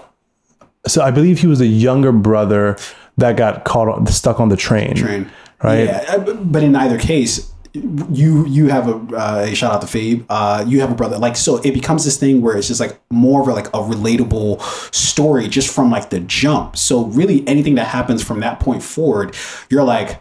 Well, shit, is he gonna get back to his brother? You know, Yeah. is he gonna get back to his family? You know, um, and and I think that a movie like The Green Knight is I feel like it could be every every bit as captivating because I, I too thought it was a, it's a slow burn, but I didn't mind it as much because I found it. Um, I, I found things in it that were like just like relatable or or like or that I just identified with for some reason. So I, I think it really is about like if you're not getting the relatability side of it, then it's just like, well, I need something to captivate my attention. So give me an explosion, you know, or give me something, you know, to, to like snap me out of it. But if you're if you're tr- if you want to be invested in a movie, I feel like it's a lot easier if you find something within that story that's just organically relatable. Sure. I mean, yeah, relatability. Like you have to be able to. Like, if you're watching a movie or you're listening to a podcast or you're reading a book, and there's no characters, there's no like moment or story in it that like at least you can somewhat relate to. Um, there's automatically like intrinsically something that's going to be missing like from that right? But again for me i don't think it was about i don't think relatability was the issue. Like could i re- relate um, to some of the stories or some of the moments throughout the green knight? For sure. Um, again for me it was just like i remember there are points in this movie where i'm just like what is the purpose right? Like i know there's there's a purpose that's eventually going to be told but like give me some clues some nuances some some give me some of whatever to like keep me invested in this story so that by the time i get to the end you haven't already lost me. Mm-hmm. Or by the time i get to the end like i didn't like i know why were there. Mm-hmm. If if and i didn't forget everything that happened in the middle. Mm-hmm. For me that movie this movie if i wasn't like really really paying attention by the time we get to the end it's like i don't even know what happened happened. Yeah. Oh, fair enough. Fair enough. Um, anyways, that was a very long extracurricular. I'm glad I got through that word because I was like, as soon as I was about to say it, you know how you panic, Yeah, yeah, the panic sets in where you're like, oh fuck, I've, you, I've you, you, committed. you, you kind of fucked up there at a certain but you pushed through it right I, I, I pushed right through. Uh, that's I, I soldiered on. Um, but anyways, that was uh, our you know us chopping it up about Green Knight and then just about relatability in movies and, and or the type of movies that that that we find interesting. I thought it was a good conversation. I I, I enjoyed. it. No, definitely. Like, this is a movie, I, and I knew the conversation about this particular movie was going to be much different than like the conversations we had about Jolt, right? Just because like there's more here But I- but than a I movie feel like, that. But but I feel like that that's actually a really good comparison of the movie of Jolt compared to this movie because Jolt was like every bit of like action, shoot 'em up, and blah blah blah. But I feel like the way the the story, there's something m- more personal and satisfying about this movie, uh, The Green Knight, than compared to a Jolt, where that felt very disconnected. It felt like a very like Hollywood. This is just was made in you know somebody was just like I gotta crunch these fucking 120 pages out, so fuck it. Um, and then you know uh, we're to get Kate Beckinsale to be in it. We're to get this other person to be in it. Yeah. and it's like a Hollywood. But this movie felt like personal. It felt yeah, at least to me, it, it felt it felt like there was something that was trying to be said with the movie, and they weren't even trying to beat you over the head with it. They were Yeah. trying to let you find your way to it, um, and I think that maybe that's where uh, they they lost yeah. And let's be real, Jolt didn't really have like a storyline. I feel like they made They this shit up as they went. Like each day was like, um, like shooting it, sh- basically like A or B. Like should she do this or should she do that? And they just threw a dart. Like, wow, she's gonna do that today. That's it. Um, anyways, But yeah, we got some dope trailers some lined really up. trailers. So uh, let, let, us jump into that. Have you seen any of these trailers? Um, no, I haven't watched any of these trailers. Okay. Uh, I, I was just so excited about uh, Dune last week that I, I just had to watch it uh, before we um, before before we got on with it. Uh, but our first trailer here is uh, Venom. Uh, Let there be carnage. Look, I was not a fan of the first Venom movie. Uh, I thought it No was, fucking way was I a fan of the first one. I thought it was god awful. But Dog shit, that Um, first one. but at the end of that movie, we we got a, uh, a look at um, Woody Harrelson as uh, Cletus Kasady, uh, who's going to obviously be Carnage. Um, and that's where this story picks up. Look, they don't even give this a synopsis on on IMDb. They just say uh, it's another. What does it say? Let there be carnage or something? It was. It just is a summary of like the people who are going to be in it. So it says Tom Hardy returns to the big screen as the lethal protector Venom, one of Marvel's greatest and most complex characters, directed by Andy Serkis. Uh, the film also stars Michelle Williams, Naomie Harris, Woody Harrelson in the role of villain Cletus Kasady Carnage. Like that's that's not a synopsis of the film. Yeah. It's just the people who are in the film. um, but anyways, this is directed by Andy Serkis, uh, as uh, as as mentioned, uh, and written by Kelly uh, Marcel. Um, and Tom Hardy has a story by credit on this. That's very interesting. I I don't know how much. Maybe he produced the film. I don't know. Um, but uh, this obviously stars Tom Hardy, Michelle Williams, Woody Harrelson, and Naomie Harris, like I mentioned before, and is due out September 24th of this particular year. Uh, and this is, I think, the second trailer I want to say in the um, that we've gotten for. Maybe it's the first. I don't know. I, I can't keep up nowadays with how many trailers. Even if they dropped the first trailer, I probably just skipped it because you know. yeah, not worth it. Not worth it. Uh, but yeah, we're, we're gonna watch uh, Carnage um, or Venom. Let there be carnage. All I ever wanted in this world is carnage.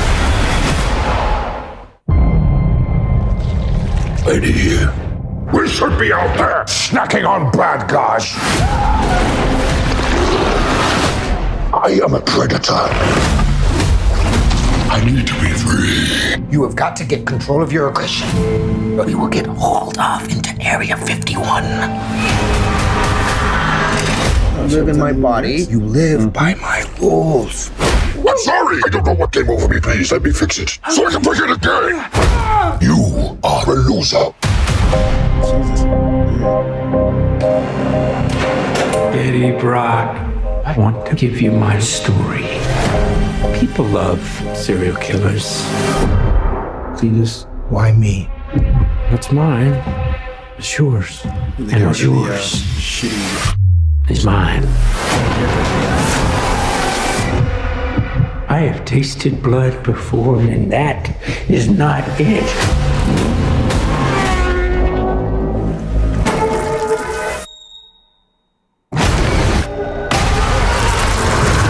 All I ever wanted in this world is carnage.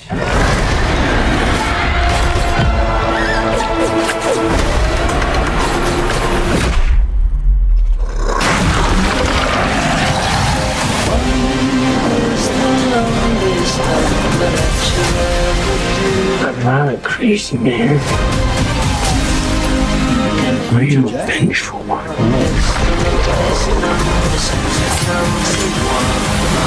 Oh, shit! Where you going? That is a red one. You need to come out right now. I will let you eat everybody. Promise. I promise. Oh, yeah. Betty, you feel like home to me. Like family.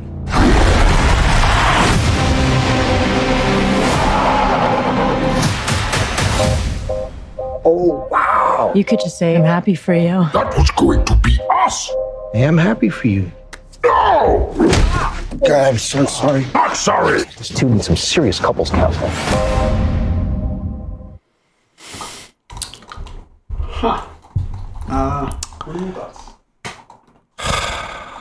Um, All I ever wanted in this world I'm definitely not going to see this in theaters.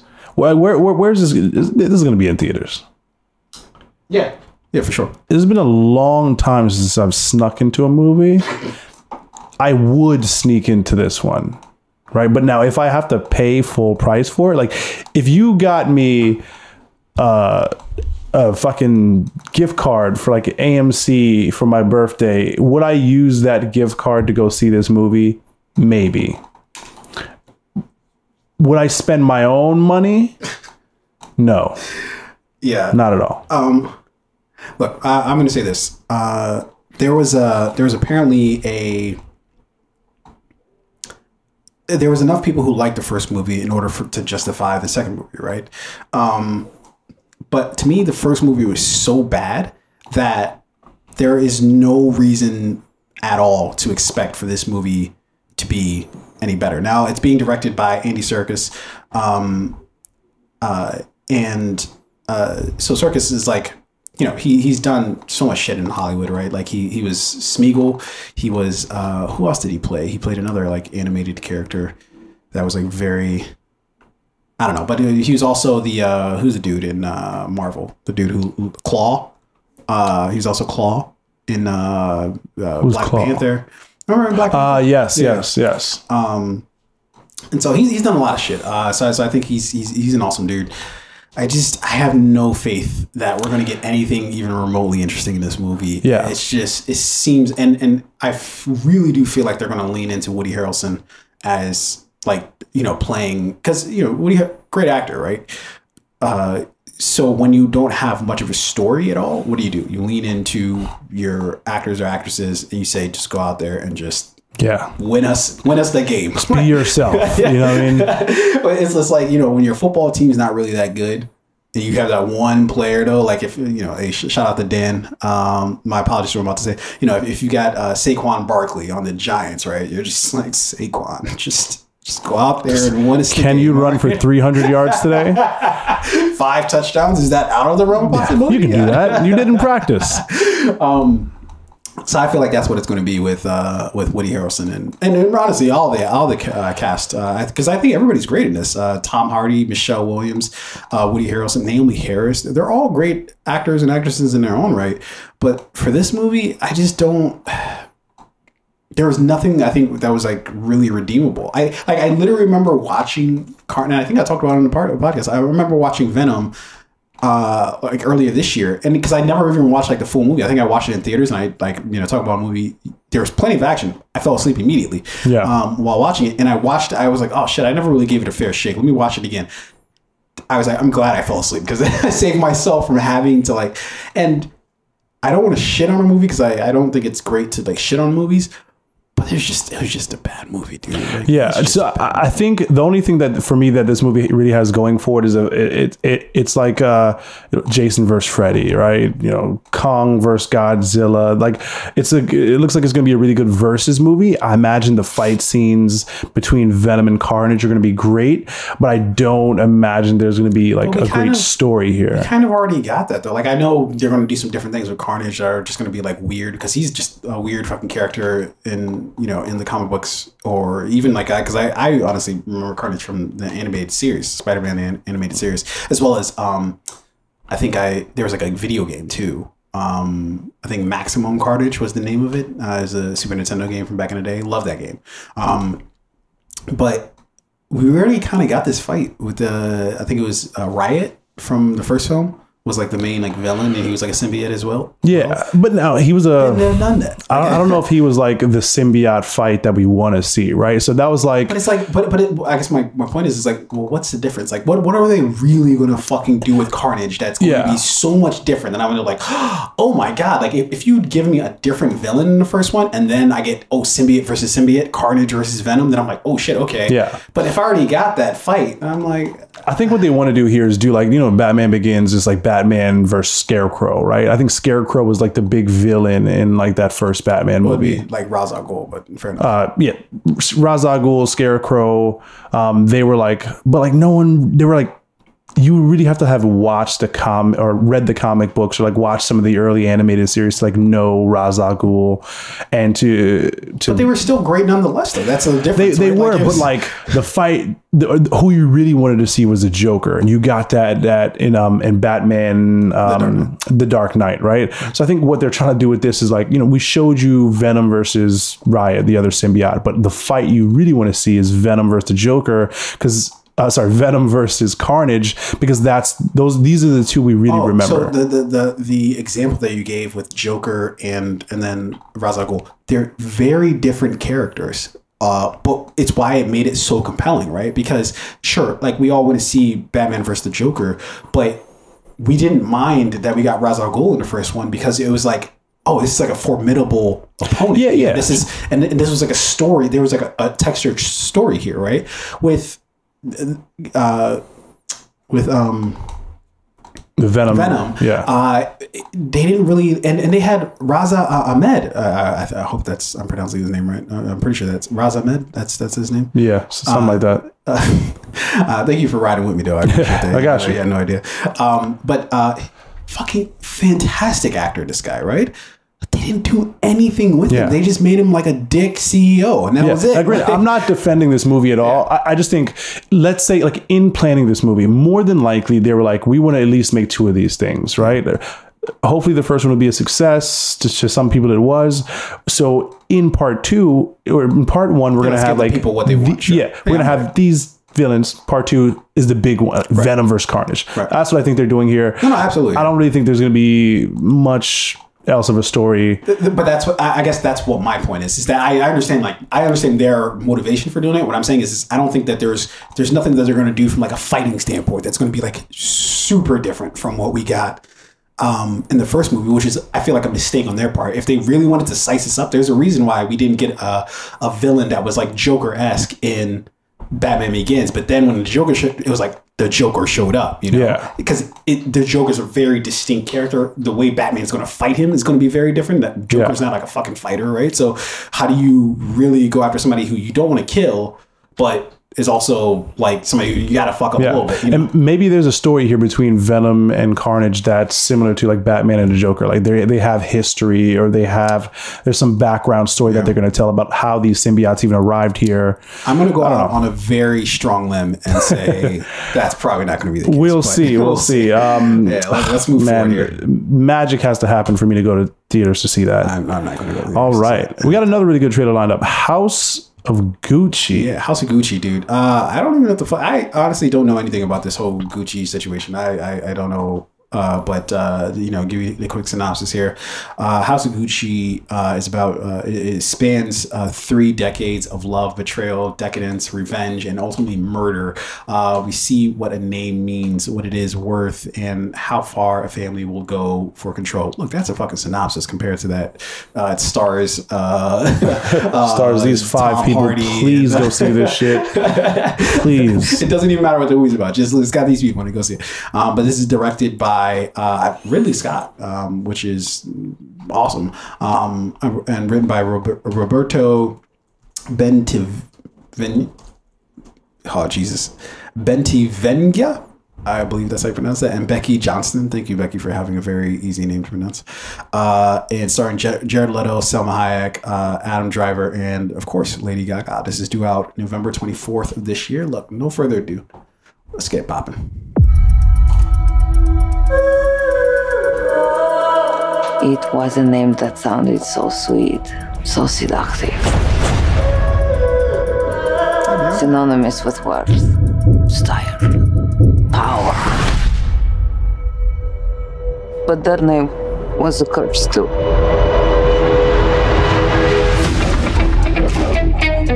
I've been a Gucci all my life. Your name is in the history books.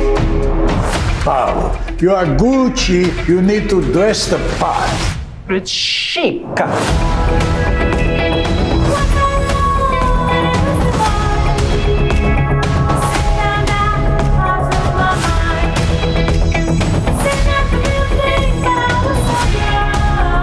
Gucci needs new blood. It's time to take out the trash. They're my family. So am I. You picked a real firecracker. She's a handful. Bravo.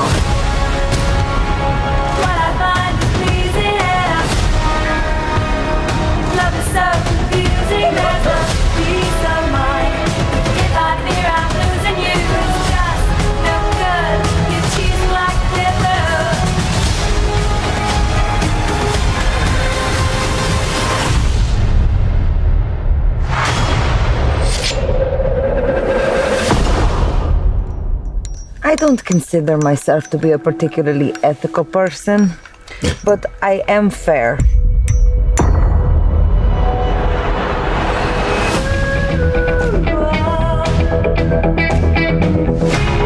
Can you keep a secret? Father, son, and house of Gucci.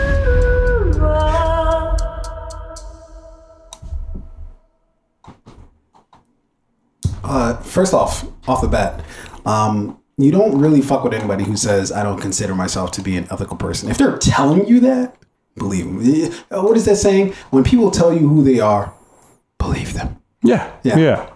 Uh, but like you'd have to uh, respect a person like that because at least most people wouldn't say that, but they feel it or they believe it or they're unethical, but they'll never say it. You gotta respect a person who would say that to you. Expect a snake to bite you, right? That's what DMX said. Um, what you think? again, if you got me a gift card and it had just enough money on it to see Venom and House of Gucci in another doubleheader, would I do it? Sure. Would I am I do I care enough about the Gucci family story and history to go and see this movie in theaters? Not one fucking bit.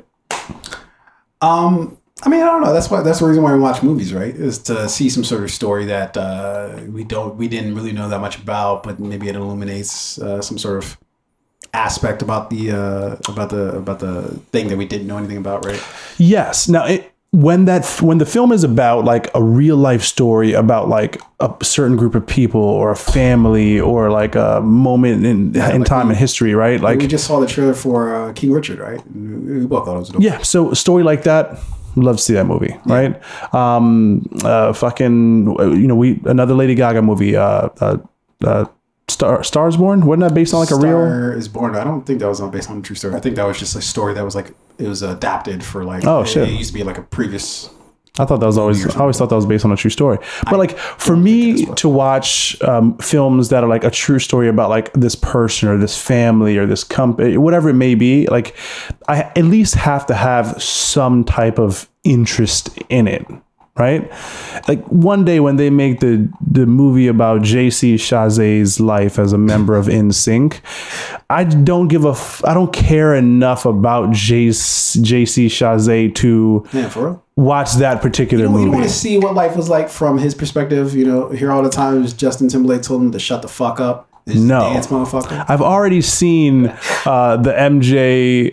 what was the Michael Jordan documentary called? Last Dance. Yeah, The Last Dance. I saw The Last Dance. Right. I don't need to see the next fucking whatever dance they used to do. And that's that's all it's going to be. Is like Justin was really uh He tried to make that work. It almost worked. was it? I guess I was trying to be comedian. No, but like you know they're they're, they're a boy band group. Whatever fucking dance they do. you. I got. But like, it's you know, it's gonna be like, oh, Justin was a dick. You know, he was the leader. Blah blah blah. Like, I don't really care enough about that story. I don't care about this story. I have to be invested in, or at least interested in the story that they're telling. And House of Gucci is not one of them. They came out with um the one about uh uh not not not Louis Vuitton or Louis Vuitton who who Versace. Remember the FX did a TV show series about Versace and like the murder and all that stuff. I didn't give a fuck about that either. I didn't watch it. This is no different. It's just a film instead of a TV yeah, series. I mean, I'll, I'll be honest. Like, uh, you know, uh, and uh, again, comparing it to like the King Richard movie that's coming out, um, I also wasn't really looking out for a, a movie about, you know, um, uh, uh, what's his name, Richard Williams, um, right? That was his name, right? Richard Williams. I believe Uh, so. And uh, you know, and how he brought Venus and Serena. Yeah. Didn't ask for it. Is that movie in theaters only? I thought that was uh streaming. That I don't know. That might be theater something. I'm, I'm not sure. I have to double check. But See, mm, another one. Yeah. Anyways, all I'm saying is I put them all on the same pedestal. I kind of just look at like for for one, the cast of this is holy shit. They got everybody uh, in this one. They got Adam Driver, Al Pacino, Salma Hayek, Jared Leto. uh, Lady Gaga. Yeah. just- everybody's in this fucking movie. Uh, fucking Jeremy Irons is in this movie. Yeah. Everybody's in this fucking movie. So it's it's if nothing else, it's going to be Gucci well Man's in this movie. He has to be. Yo, how can you uh, have a you gotta- called House of Gucci? Give him a cameo. Gucci Mane. Give him give him a cameo at least. that's just that's a win-win for both. Yeah. for, for both parties. It's, it's great branding across. You can hit multiple platforms. Get all the demographics: Yeah, yeah, old yeah. white people, young African Americans, all the demographics. everybody's everybody wins in that case, you know. Um, but uh, but anyways, um, I don't know. I'm not really looking for this movie, but I also I don't really. I, I guess I look more for. I, I don't know if I necessarily go to the theaters to see this, but that really doesn't really have anything to do with the movie itself. It's just like my principle from now on is like, unless it's like a big like action movie, and The Green Knight is is is an exception to this rule. I'm really what use do I have of going to go to the theater to see this movie? Like, like I comedy movies. It's like okay, you do you do get a different vibe when you Um, the it- group like, laughter, it's the funny right? moment where everyone in the theater laughs, I like it's it. fun. Yeah, don't need I'm it. gonna- I yeah, I'm gonna do that. uh, so, anyways, uh, so I, I probably won't be venturing to the theaters to see this, but that's nothing with, to do Nay. with House of Gucci. That's just more my own philosophy about uh, movies in general. But um, All right. So we've got uh, uh, two more stories here lined up. Um, let's spend a quick second, like you know, we, we have to talk about ScarJo. Yeah, so gotta do it. I was gonna say, well, I was gonna flip these. I was gonna say, let's spend just a, a, a quick moment on the whole Matt Damon thing, just because. How much do I care about that? Not much, um, other than you know. Let's talk about. But we can talk about Let's- spend ScarJo. Precisely like five seconds on this. Um, so look, uh, Matt Damon, he did an art or he did an interview for some publication, and uh, he said a lot of weird things in the in the or not not even a lot of weird things, but.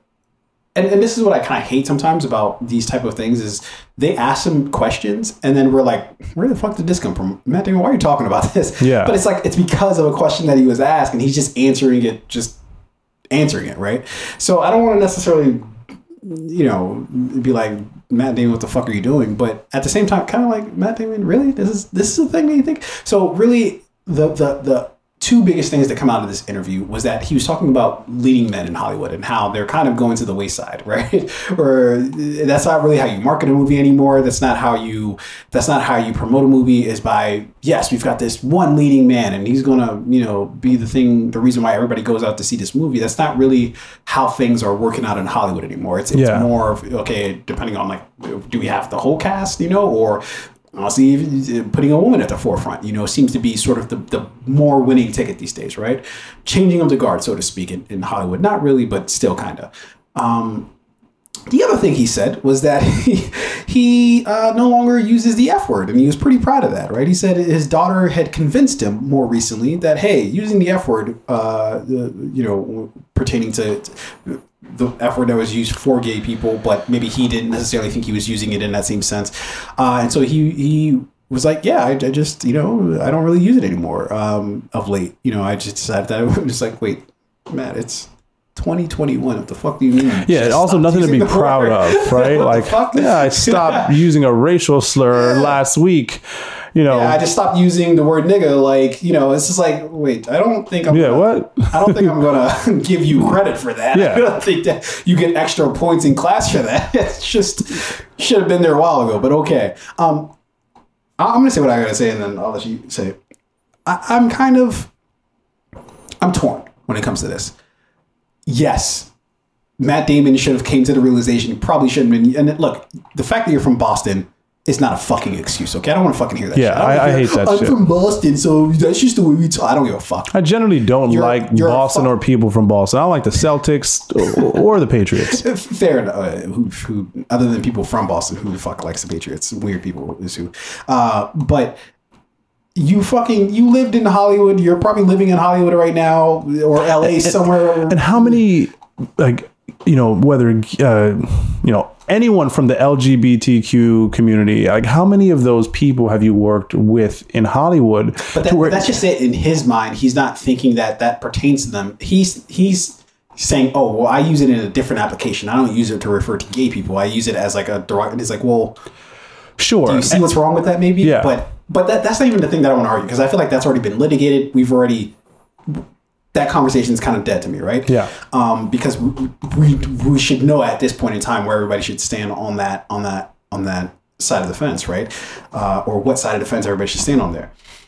The thing that that I'm torn about is it's crazy that it's 2021 and he's just now kind of like, oh yeah, my daughter convinced me that because she wrote like an essay about it, uh, or whatever the fuck she did to convince him. But isn't him saying that he's not using it anymore better than him being like, I'm going to use it and I don't give a fuck?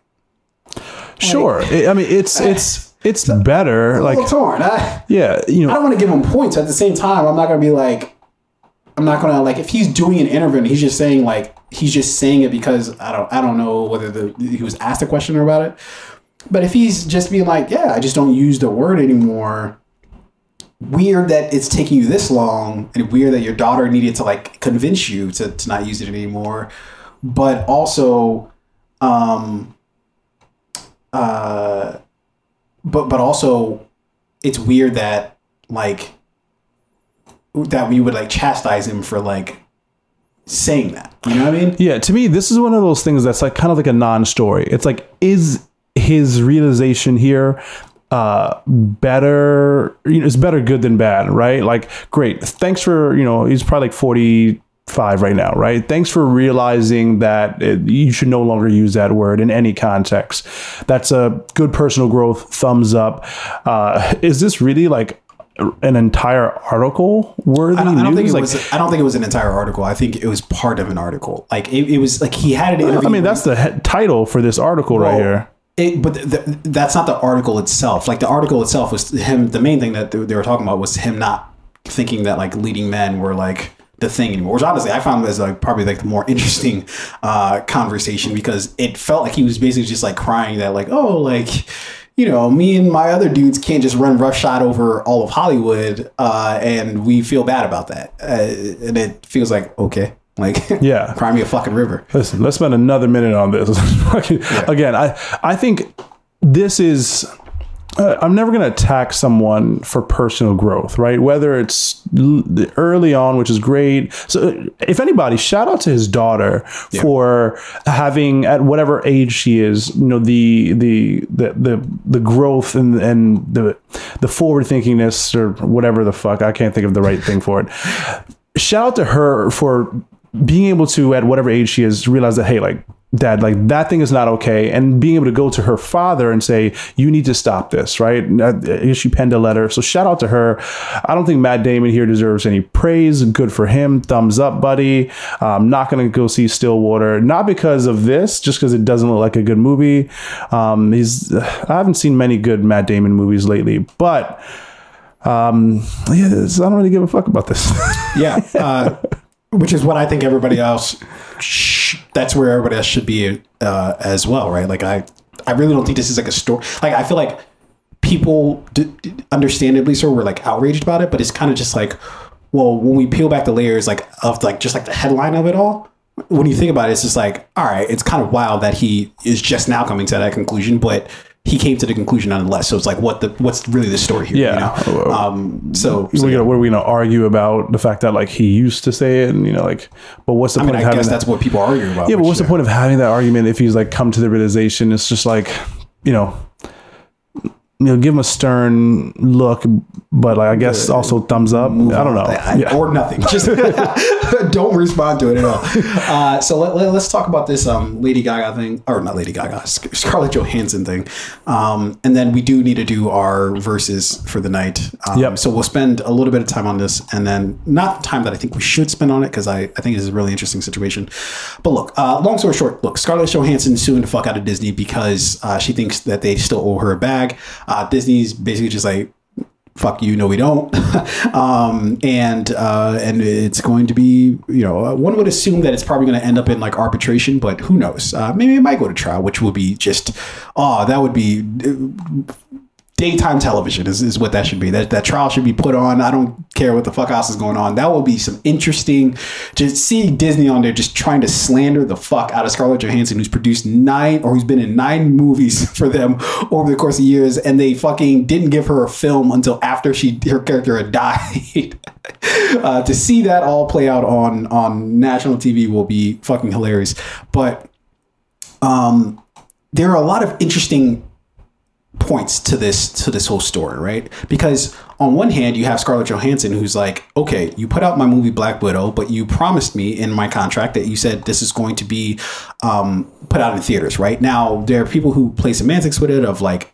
Does it say exclusively put out in theaters, or does it just say it is going to be put out in theaters? It's going to have a theatrical run, right? Um, and apparently she had had it written in the contract that not only is she going to get a base salary for the film, but she's going to get um, a percentage of whatever the profits were from from the film, right? So the better the film, the uh, the the better the film does, the more she's going to get. So if the film does like crazy numbers, then her numbers are just going to go up accordingly. Yeah, and, and a theatrical release followed by like a digital streaming release would be like two points of sale, right? So naturally, revenue for the film would go up if it gets released in theaters and if then it on gets Disney Plus. if it gets released only in theaters, right? And if it was like normal times where everybody's just going to the theaters as normal, then one would think that she would have made out like a fucking bandit uh, with the movie, right? But um, of course, COVID happened, and and then so Disney's come back and said, no, we don't fucking owe you goddamn thing. We, you know, COVID happened, so we put the movie out in both theaters as well as um, on Disney Plus. Um, so we don't owe you a goddamn thing. Now, where off the bat, Disney's fucked up. Okay, for very one glaring particular reason usually in situations like this they'll the company will just like send back some sort of benign comment that's just like oh yeah we're not you know usually talking about you know uh, issues with talent or anything like that that we'll just let everything sort of play out and you know. But they came back with this like scathing like clapback like this is like fucking ether and like nas or some shit right? Where they were like uh bitch not only do we not owe you the money but we're gonna tell everybody how much we paid you so we can also shame you that you're getting this much money. Now that's fucked up. That's fucked up. Like, just forget about the actual case. It's fucked up that you put her business out there on Front Street because that has nothing to do with anything. You paid her 20 million, but that was only part of the money that you're supposed to pay her. So, but you're trying to give her bad public um, perception. There's other people who are fucking, you know, who can't even make $15 an hour because we don't want to fucking increase the minimum wage. Uh, they're looking at that like you're getting 20 million dollars i'm not crying fucking tears for you because you're you're not you know getting more on top of that 20 million um so disney's just trying to play some fucked up games there and i think that right off top like that's just Yeah, but it's, it's interesting though because like athletes, like how much money they make is like always public knowledge, right? So is it wrong for them to, if we're talking about numbers, to talk about numbers, right? If you want a thea, if you we promised you a theatrical release, right? It was more than likely due to like what would have been an increase in revenue for the film, which means that you would have made uh, you would have profited more based off of the revenue sales, blah blah blah. So if we're gonna talk about money, let's talk about money. You made we paid you twenty million dollars for this film. You anticipated making seventy. Um, you know, unfortunately, we didn't do a theatrical release for reasons related to COVID. Right? Um, we did the digital release. We you know, we we did everything that we said we would do. The only reason no we they didn't, didn't do that, they didn't they, that wasn't a part of her contract Sure, but like, to- but again, uh, there are, uh, and I think this is what Disney is going to argue, right? Like unforeseen circumstances. yeah it's, it's called force majeure yeah Yeah. So no one saw COVID coming, which is the I would imagine the only reason that they uh, that prompted them to do a digital release instead of a theatrical release. So I mean, I, I don't necessarily so- see where Disney is wrong here. Okay, I'm going to explain why they're fucked up. Uh, on, on top of them, first of all, well, let's talk about uh, them telling, uh, saying her her uh, base salary. It's fucked up because there is literally no need for them to. The, there, there's that's immaterial to what the case is at hand. How much you paid her originally is literally just you putting her her business out there on Front Street, which it's different. You're right. It's different from athletes in, in the NBA because or uh, NFL sports, right? It's because we're used to just hearing what their contracts are, yada yada. I don't know if it's like they want people to know so that they can set markets and stuff like that. Um, but with actors or and actresses, that that's pretty confidential in terms of how much you're making per film or how much you're pulling in per film, right? Um, now, I, I think that gets a little different for people at the top because it's like they're also kind of doing the same thing. They're setting markets, you know. Um, but there's literally nothing that, that doesn't matter. It doesn't. It doesn't matter if you paid her forty million, right? That's her base salary. It's different from what the fuck she's talking about. It has nothing to do with it. You literally just did that just so you could tell everybody else she's already made twenty million. But it's like. Are you telling like the fucking judge that? Because it's like, who who are you talking to? Like, are you talking to? Yes, she knows she got twenty million. Like, what the? Yeah, like, I mean, I would imagine this. I would imagine this was part of a like a rebuttal to her lawsuit, right? But again, if it was a rebuttal to her lawsuit, it's the, saying that she she already got twenty million isn't that's not a rebuttal to what she's saying. Like that's just you're doing that out of spite. No, so it, it, it is uh if we're going to talk about like the the full terms of like the contract, right? In the contract But they're saying that she's, her, she's not. She, but she's not talking about. It's different if she's like, "Oh, well, you owe me more as for my base salary," right? That's a different conversation. If she thought her base salary was different, then it's like, "Well, we already paid you your twenty million, which is what your base salary was." I get that then, right? Yeah. But if she's like, "I had, I had, I was supposed to get a percentage of the profits, and you didn't put it out in theaters, which fucked up the profits for the film," why? Where does my base salary have anything to do with it? Well, here's why. Let's say you and I sign a contract, right? And in that contract, we agree to four things. And uh, if and if you're suing me for not for like a um, defaulting on the contract, right, or breach of contract, right, what I'm going to do in response is outline all four of those things. I paid you your money at this time. I did Sorry, this. say that. Say that one more time. So I paid you your money, Right. Right. Okay. And and and the reason why we have the reason why I'd have to ex- um, specifically outline how much I paid you is to further my point of the fact that, that? I If you say, upheld if you my say- end of the If you say the words "I paid you your base salary," that's this. You're you're getting the same effect without actually putting my business out there on Front Street. There's no reason for you to. There, there- that, Yeah, that doesn't so- that doesn't make a Okay, difference. let, let me finish it, right? So again, uh, I'm just gonna boil it down to like three things, right? Your base salary is twenty million dollars. Um, you will also get like five percent of revenue for the film of in the event of a theatrical release, or uh, you get five percent of revenue for the film, and we'll do a theatrical release, right? Let, us say those are the, the three agreements. Mm-hmm. So if I'm in, if you're suing me for breach of contract, when we go to court, I'm gonna outline those three things. when we go to court. I paid you your base salary. Yeah. Uh, you are going to get 5% of revenue of the film, Mm-hmm. right? And the only reason that the third uh, uh, section of the contract was not upheld was due to, uh, you know, the reason that they outlined was due to COVID. So it is not that we breached the contract. It is the problem is you're saying a lot of things, but none of that has to do with the thing that I'm talking about, which is you can you can say you paid her her base salary without actually putting the number out there. There's literally no reason for you to put the number out there. we gonna put the number out For what reason?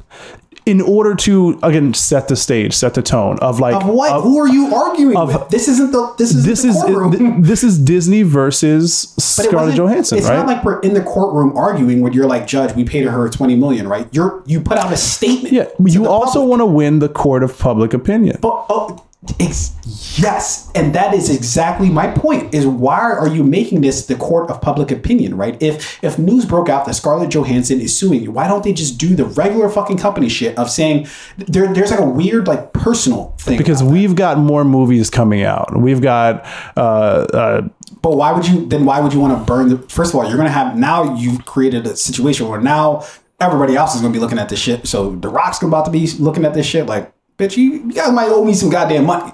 Um, Emily Blunt might be looking at this shit like you guys owe me some money. Uh, there's been rumors that um, uh, uh, Emma, uh, what's her name? Emma Stone Mm-hmm. uh, for Cruella. She's going to be looking at this shit now like, hmm, I don't know, maybe. So, mean, so why? would you, Uh, so uh, why would you? Why would you want to make it this kind of ugly? Yeah. Why not try to just tamper down the flames? because again, it is defense, right? If you're you're not in the courtroom. Yeah. How is it defense? Again, who? Where? de- defense in the courtroom and in the court of public opinion. in- so I Anyways, so we- Disney we needs to go s- around and around di- it, what Disney's doing is they're saying like, hey, we in all uh, in every little detail of the contract, we upheld every everything that we agreed to, except the one thing for this Right. reason. And, and all I'm saying is that you can do that without actually putting her numbers out there because putting her numbers out there makes it personal. Now, now somebody's you sue me, you made it personal. We gonna air it out. It's, I sue the company because they, I believe the company always. we gon- anyways, here- we gonna air it out. That's fair enough. Here's the reason why Disney's wrong in the situation, right?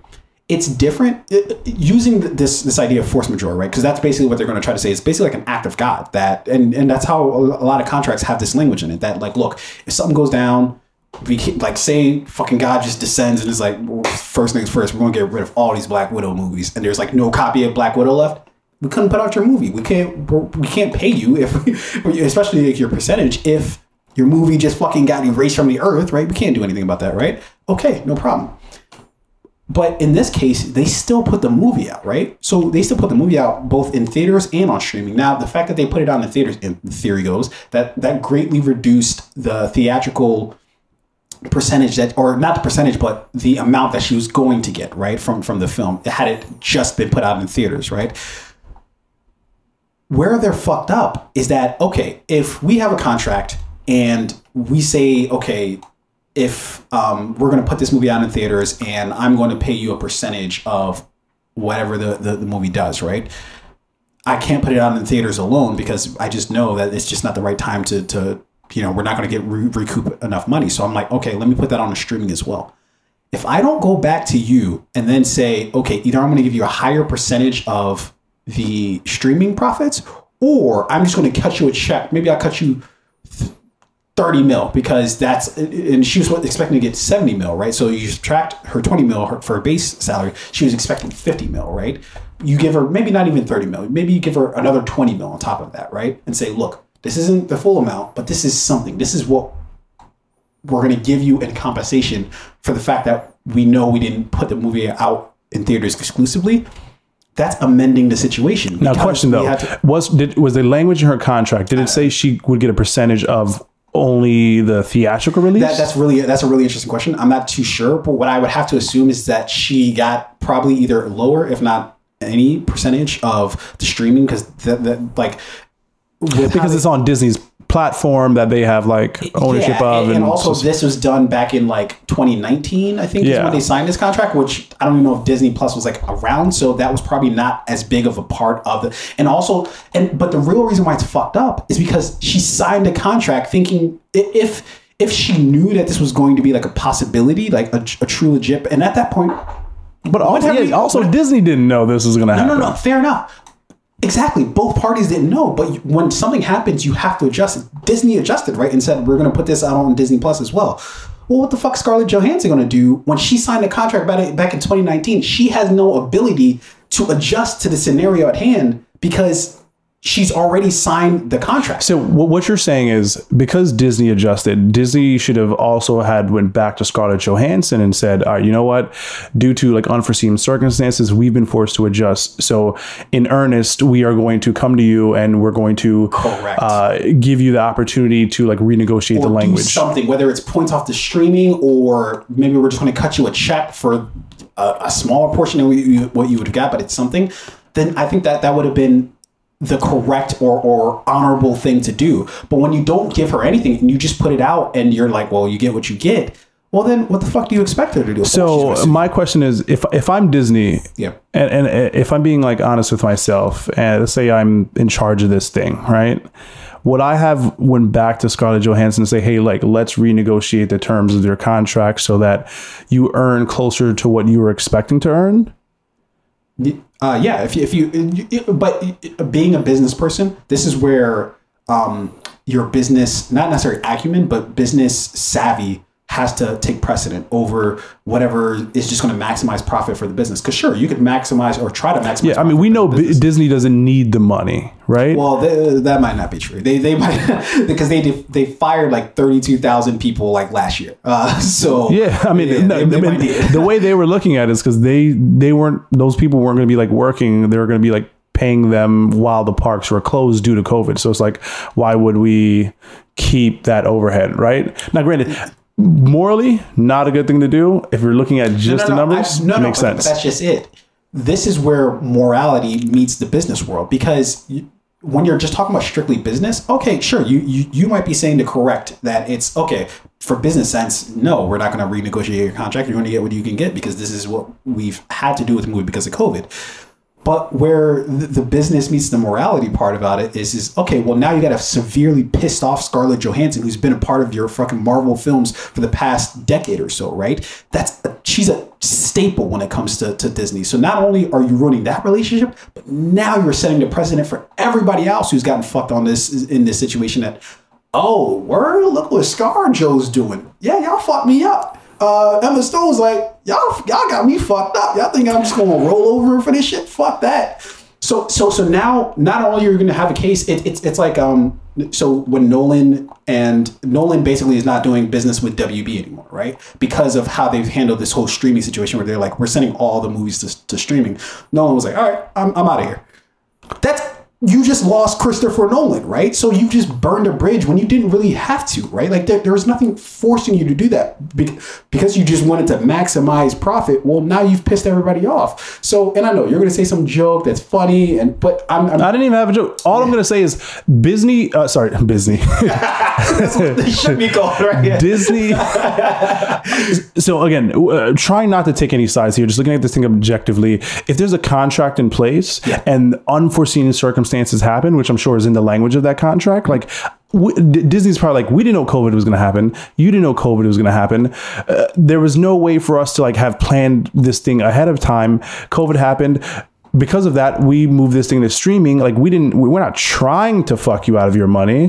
But, we, they, but they actually are because How? They, because they no no be, for one because they could have they could have held still held off the release of the film if they knew that they're going to release it. they did. Didn't they No, no, push no. this movie back three times? They, they they've moved that plenty of times. They moved a lot of movies. So they tried to push the movie back Mm-hmm. far enough to where they could do a theatrical release, which they did. It just wasn't to this. It just wasn't theaters only. So so again, I'm not saying Disney's wrong for doing what they did. What's wrong is that they didn't fucking go back to the table with her and say, "Hey, here's how we're going to make things right with you." It's it's like if you have employees, dude, and something fucking crazy happens uh, to the to, to, to the ability for, for you to like pay them or whatever it's like not going back even though you they all they've all signed contracts to be like hey we, we're working with you for this long and we're going to do such and such things sure you can be like no you signed a contract so therefore but okay well now i'm fucking up that relationship and also i might actually lose right? Disney's going to have to pay money to her one way or another. That's how this is that's how this story ends whether it's through uh, actual like they're, they're actually going to go to to trial or if they go through litigation or um, arbitration they're going to end up paying her money one way or another right? It's just going to be a, a matter of how much they are, are they going to Maybe, or maybe Disney, maybe like the the the, the judge rules in Disney's favor. No, there's a contract in place Absolutely due to unforeseen circumstances, COVID. Um, this had to be moved to No, absolutely not. Because and you do you know why? Because they have actual like emails uh, from Disney that Disney was basically like, yeah, we'll we'll figure something out, and then they just never did. no, No, the, the figuring it out was a part theatrical release, a part streaming release. no. Anyway, I, in terms of. What you're so so here's a conversation: contract versus morality, right? no, is it's it's not contract versus morality. You keep saying that, but that's that's the incorrect way of, of what is it. okay? In in just a few words, tell me what this thing boils down to. Uh, it, it boils down to when an alteration happens, uh, such as like something goes haywire with a contract where you're not able to necessarily honor your side of the contract or do certain things as the contract's sort of written out, then if you adjust, then you have to adjust the the side for the other person as well. It's not it's not kosher to just adjust your side and be like, oh, you're just you're still bound to the same. Does the contract state contract. that? Huh? Does the contract state that? State what? That if we make an adjustment on our end due to unforeseen circumstances, we then have to No, renegotiate the why entire there's, contract. There's this, there's this, that's why there's this whole argument about whether it's, uh, it, it's about theatrical release is the same as exclusive theatrical release, right? Because if, if it's exclusive theatrical release, then it's just like, yeah, you guys fucked up in a major way. But if it just says theatrical release, but you've already you've already have 20 other films that you've only released in theaters. Uh, this is the, the first Marvel movie that's been released and why was it released on both? no, because I'm not saying you're acting. Dude, uh, again- and then and on top of that, and on top of that, with their statement, what they said, and they made it personal because with what they said, they said, um,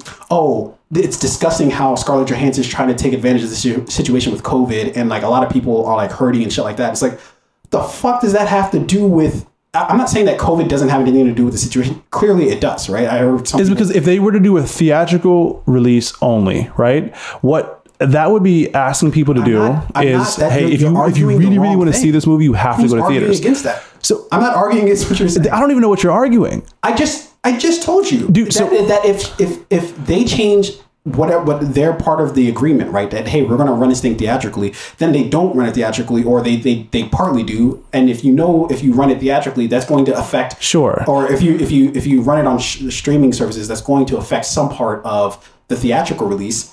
Um, then you're changing the tenets of what the uh, uh, agreement says. Sure, unless the agreement says that um, we will do this thing in the event that like there is no unforeseen circumstance which prevents us from doing that thing. But it right? didn't. They still released it in theaters. So, but they were like they were forced to adjust. Why? Because of COVID. What's that what's- was the say unforeseen that- say that- circumstance. Say that, sweet word for me again. So being forced to adjust is not the same as like you. Uh, it, let If if they are forced to adjust, then how come they didn't adjust her side of it? let's say my house floods. let's say I, I agree to like you know uh, let you, let you host your wedding at my house because I have a huge beautiful backyard, right? And then my house and backyard floods, so I moved the wedding to the house across the street or something like that.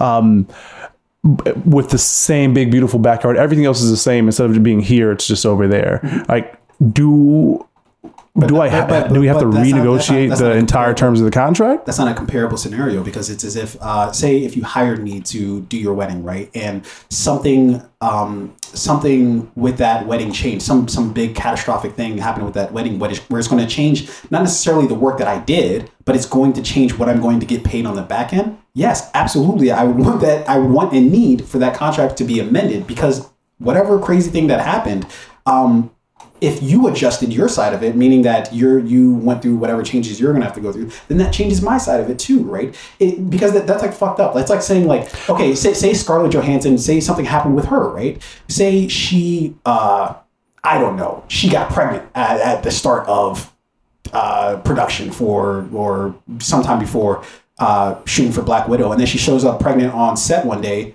They'd be like, "Whoa, what the fuck? Like this wasn't a part of the contract. You said you're going to show up on this certain date and do this certain fucking thing." But if Scarlett Johansson shows up pregnant, um, and they can't explain that story wise, then they're fucked, right? And they would rightfully probably sue Scarlett Johansson, either sue her or amend her contract or amend something in the scenario where they can make it work for both of them, right? But if if if, if that's how they're going to act with her, then how come they can't act the same way? So what we're talking about is a bunch of like Disney should have done this. They should do that. Yes, that's exactly what in, in, in out of kindness and No, earnest out of and, and morality. No, there's nothing uh, from from what I'm hearing and seeing. There's nothing in the contract itself that Okay, says so- that so Di- there's nothing that says that Disney breached the actual contract. For one, that's not true uh, because that's literally why they're going. Uh, why why she's suing them, right? Is because they actually do believe that it's actually in the contract. Uh, sure. I mean, yeah, you file the lawsuit. If you believe that con- there was a breach of contract, you filed a lawsuit. Wait, so what's You- making you say that it, there's nothing in the contract? I guess maybe that's again? It's, we neither of us know what's actually in the contract, right? yeah. So what- why? So I, I was confused as to why. what I'm saying is like, in the usually contracts like these have the language in it, and I think you said the words earlier, like uh, like un- even helping you. unforeseen circumstances. I, I think that's a good enough language. Unforeseen circumstances. I think COVID is that nobody- unforeseen circumstances. So we were adjust not do you because like, Disney I- was forced to adjust not because they wanted to, but because they had to, and that is not breaching the contract. One more minute each on this, and then we gotta go. Yeah, we wait. But, I got to get the fuck out of here uh, after we have this um this this this battle. So let's one more minute. You can have the last word. Okay. Um, but I, I feel like that that's what that's the part of it that you- you're you're you're missing is is that nobody's saying that they they they didn't have to adjust things, right? That's that, that's not what they're arguing, right? What they're arguing is that if you had to adjust things, then if you adjust things on your end, and that's going to fuck up my money on the back end. I had no, I didn't sit in the fucking room and make that decision, right? You made that decision, right? So if you do that, then you have to come back to the table with me and say, here's how things are going to adjust on on your end. That especially if the previous if we have precedent on our side that's what she that that's the thing that she has going for her is precedent she has 20 some odd movies that have gotten exclusive theatrical releases right in theaters right? I understand covid happened and they had to adjust. I get that right? But if she once she signed that contract back in like 2019 she didn't know covid was a thing. Disney didn't know covid was a thing right? So if they can adjust right the, the, the contract on their end and say okay well shit we're gonna have to do streaming and theaters uh, in this scenario then they have to adjust her accordingly especially if she signed the contract think, thinking that the reason why I'm going to take the points on the on the back end is because I stand to make a lot of money because when this gets released, it's going to because of all the films we already did. I know I have a reason reasonable expectation of what I'm going to get uh, get. If not, I would have just taken the money off top. I would have taken 50 mil off top to do this movie, right? That's all I'm saying. Anyways, that was a preview of how badly I'm going to beat him down in this in this uh, this this battle, uh, ladies and gentlemen. Uh, we've been doing this. This tournament, greatest show of all time, right? Uh, and uh, we, we did we did it last week. We talked about The Office and Game of Thrones. Now, if everybody wasn't there to witness the beatdown that was uh, my thorough thrashing of a reign in this uh, in this battle uh, between Game of Thrones and The Office for uh, the first round of the greatest show of all time, go back and watch that from last week, okay? This week we've got two other shows that are fucking stalwarts in their in their own right. Uh, two shows that defined generations for for for, for in, in their own respects for uh, for TV right uh, TV shows. This week we have Friends and we have Mad Men squaring off first round. We had flipped a coin. Arain gets Mad Men. I get Friends. Now, for those who've heard me talk a lot of shit about Friends, this is a little awkward now because I've talked mad shit about that that show. But I'm gonna win nonetheless because that's what I do. I, I don't I don't I don't lose too many debates. Certainly won't tonight. Let's get it going. Let's get it going. Uh, let, let- let me let me get the let me get the bells in here. All right. So, uh, as with last week, we have uh, four categories. Um, so the first three are uh, the first three are, are going to carry from show to show, but then the last one is a wild card where we're just going to kind of decide that kind of uh, week to week what what that what that category is going to be. So the categories are acting, character development, overall story, and then the wild card. This week our wild card is, and you can tell me if I'm wrong about this, uh, the most successful actor post show, or you know, Well, I, well, I would say like the uh, the show with the better overall cast, careers uh, careers post post show post show. Okay. Um, so so yeah. Look, uh, I did the honors last week. Uh, in oh, actually, no, you you went first last week, right? I went first last You week. first last week. Okay. So I'll, I'll go first this week. Uh, starting off with our acting, we get two minutes per round um, to argue or to, to make our case. So let me let me cue this uh, this timer up here. Um, so yeah. Okay, so when the bell goes off, we are off to the races, and we shall go. Okay. All right. So uh, the first category is acting. Um, look, I, I think this is very simple, right? Um, the the reason why people love Friends so much isn't at all because of the storylines, right? It's it's not because of the the the, story why people love Friends. The people love Friends because of the characters, right? So when you talk about acting, um, these these these actors and actresses, Lisa Kudrow, uh, uh, Jennifer Aniston, um, David Schwimmer, Matthew Perry, Matt LeBlanc, right? They bar- they all brought something very special to their characters, so much that people just uh, they don't even really like they they've had really successful careers post Friends, but everybody knows them so much so that we just did a Friends ten year reunion, and everybody fucking lost their shit about it, right? That's because they love these characters. They love the, the, the people that portray these characters. And there's only only Lisa Kudrow could be Phoebe Buffay, right? Only uh, uh, Courteney Cox could be Monica Geller. Only Jennifer Aniston could be um, uh, Rachel Green, right? Um, so much so that we, we just have so many memorable uh, aspects to the characters, right? Like Phoebe with Smelly Cat, right? Smelly cat, smelly cat, right? Everybody fucking remembers that shit, right? Um, uh, they remember uh, Chandler's sarcasm with how he would, uh, uh, could you be any more annoying? You know, uh, everybody remembers Chandler for that, right? Uh, Joey, how you doing? Right? That's where that came from, right? Is is is, is Joey? Um, and so uh, and you and you have other things too like uh, you know monica's ocd right uh, they found these characters so convincing and compelling because they reminded them uh, uh, people the characters remind people of themselves right and it's the actors and actresses that that do this so uh, with that i yield uh, uh, to you my friend All right. Do I go at the bell? you go at the bell All right. one second to cue it up So, I mean, first of all, let's let's just kind of run through the cast. Let's let's familiarize ourselves with some of these names here, right? Jon Hamm, who you state your show guy Oh, sorry. Well, I thought we already did that. So, uh, Mad Men. Let's talk about why Mad Men is the better show when we're comparing it against Friends, right? I'm going to start with this cast here. Jon Hamm, uh, who plays Don Draper, Elisabeth Moss, who plays Peggy Olson, Vincent Kartheiser, January Jones, John Stally, Rich Sommer, Christina Hendricks. Stellar cast. But what makes Mad Men the better show in this case is what it manages to do, right?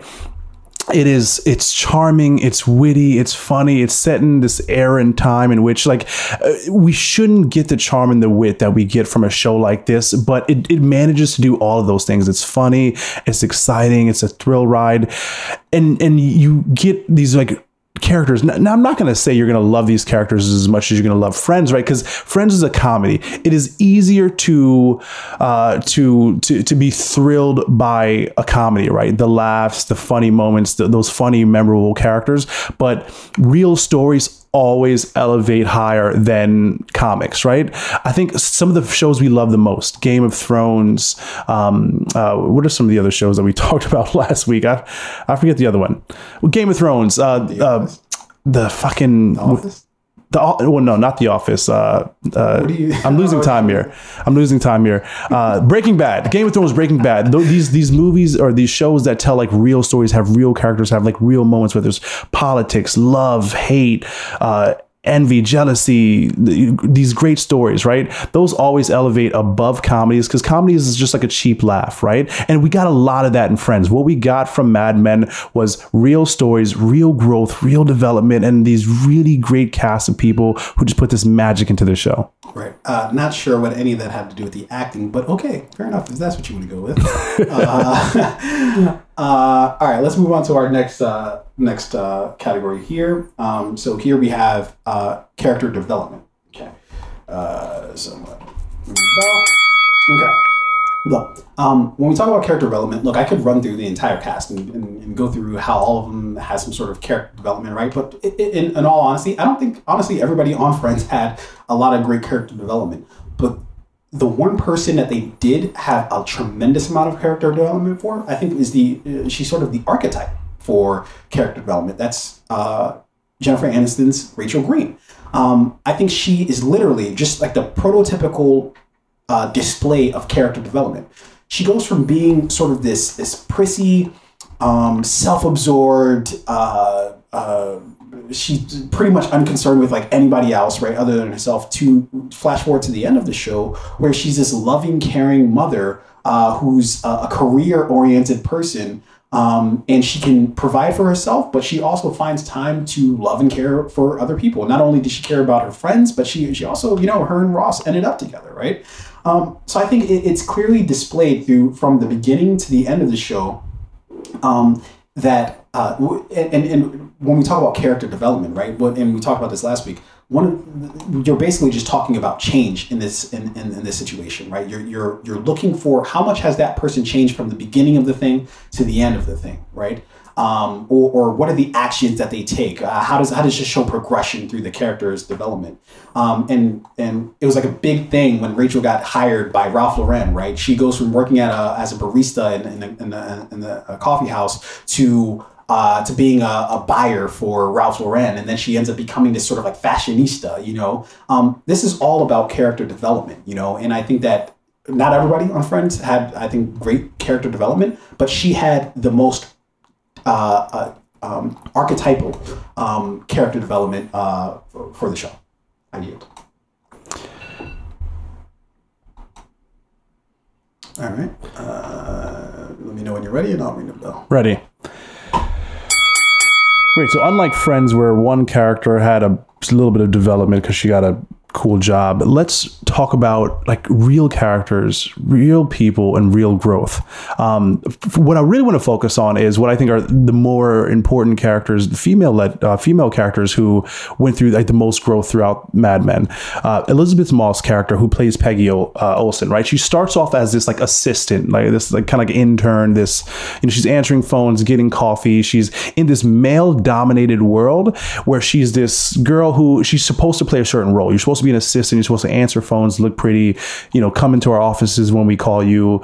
Um, you don't get invited to the meetings with the executives and the clients, none of that over the course of the show, we see her take on this this confidence, right? You know, like I'm not going to continue to just sit here and uh, you know take orders. I'm going to start to lead. So we see her go from this like shy, quiet character who then becomes a contributor within the agency that they work for, right? And not only a contributor, one of their biggest uh, like creative assets, right? And then we see her when Don Draper and, and a few of the people in this office leave and they go create their own agency. We see her go from again that shy quiet assistant to this uh, executive partner within this company. So, I mean, her progression was insane. And she also had really great possession personally with her relationships outside of the office. We saw the same thing with uh, um, Christina Hendricks' character, Joan Harris, where she goes from being just this office manager to now uh, being, you know, a, a a female partner and executive in this male dominated industry right?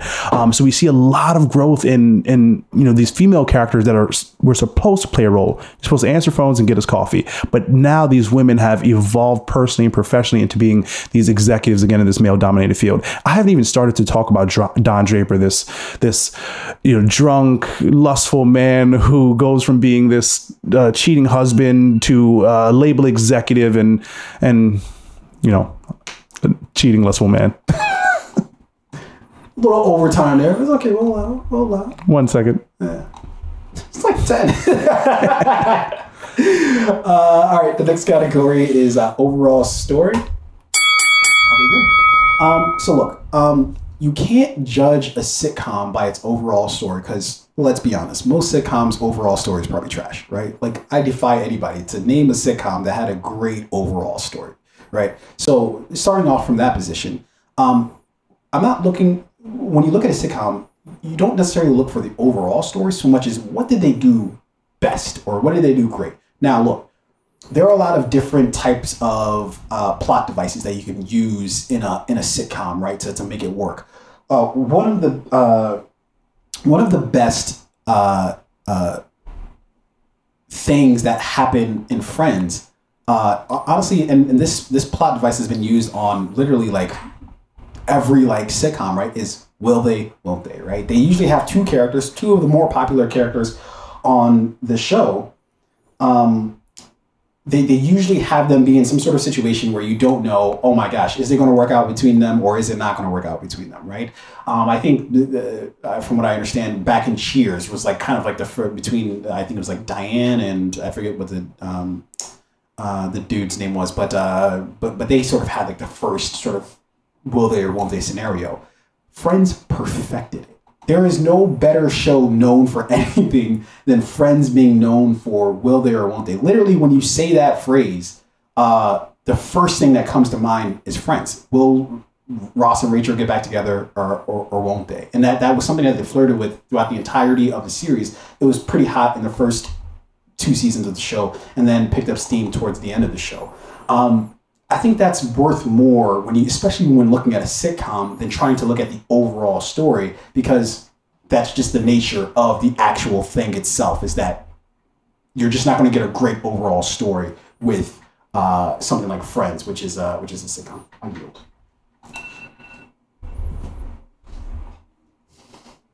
I'm ready whenever you are. So, unlike Friends, characters matter. Character development matters, right? We want to see these characters in these shows grow. We want to be able to relate to them, right? As we, as the audience, grow personally and professionally, we love to watch shows where we get to see growth in the characters that we love, right?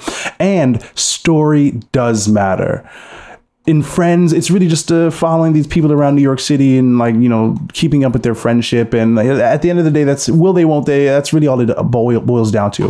What we get from mad men is a series that uh, you know has really deep personal story that i feel like a lot of people can relate to. Um, you know chasing your dreams, being ambitious, you know, going from being a female in in this corporate led male dominated world to like carving your lane, carving out your place, saying that like I'm here, I've arrived and and like this is what I have to offer, this is what I bring to the table. We got that in Peggy Olson. We got that in Christina Hendricks. Um, uh, Christina Hendricks' character. We got that in Don Draper, right? We this 1960s ad agency with these these creative, interesting characters, and you know, there's like a lot of really rich story behind it, right? And I love the setting of this. It's like the 1960s, and one of the most creative times in ad or in in in marketing, right? So story matters, and in Mad Men we get far more of that than we got in Friends, and character development, great costume design. I mean, there's just so much here. I yield the rest of my time. Okay. Um, let's move on to our last category, which is the wild card. Uh, and we, we're gonna have like post show careers. We're gonna we're gonna line the tape up and uh, and see who had the better uh, of uh, of the two as far as like their the, the post show, right? Look, uh. Look, um, I'm not even sure if this is a contest because uh, look, I, I know I'm gonna I'm gonna pull an eight mile here. I know what you're gonna say, right? Elisabeth Moss and Jon Hamm, right? There's not. I, mean, I guess you could say Christina Hendricks a little bit, right?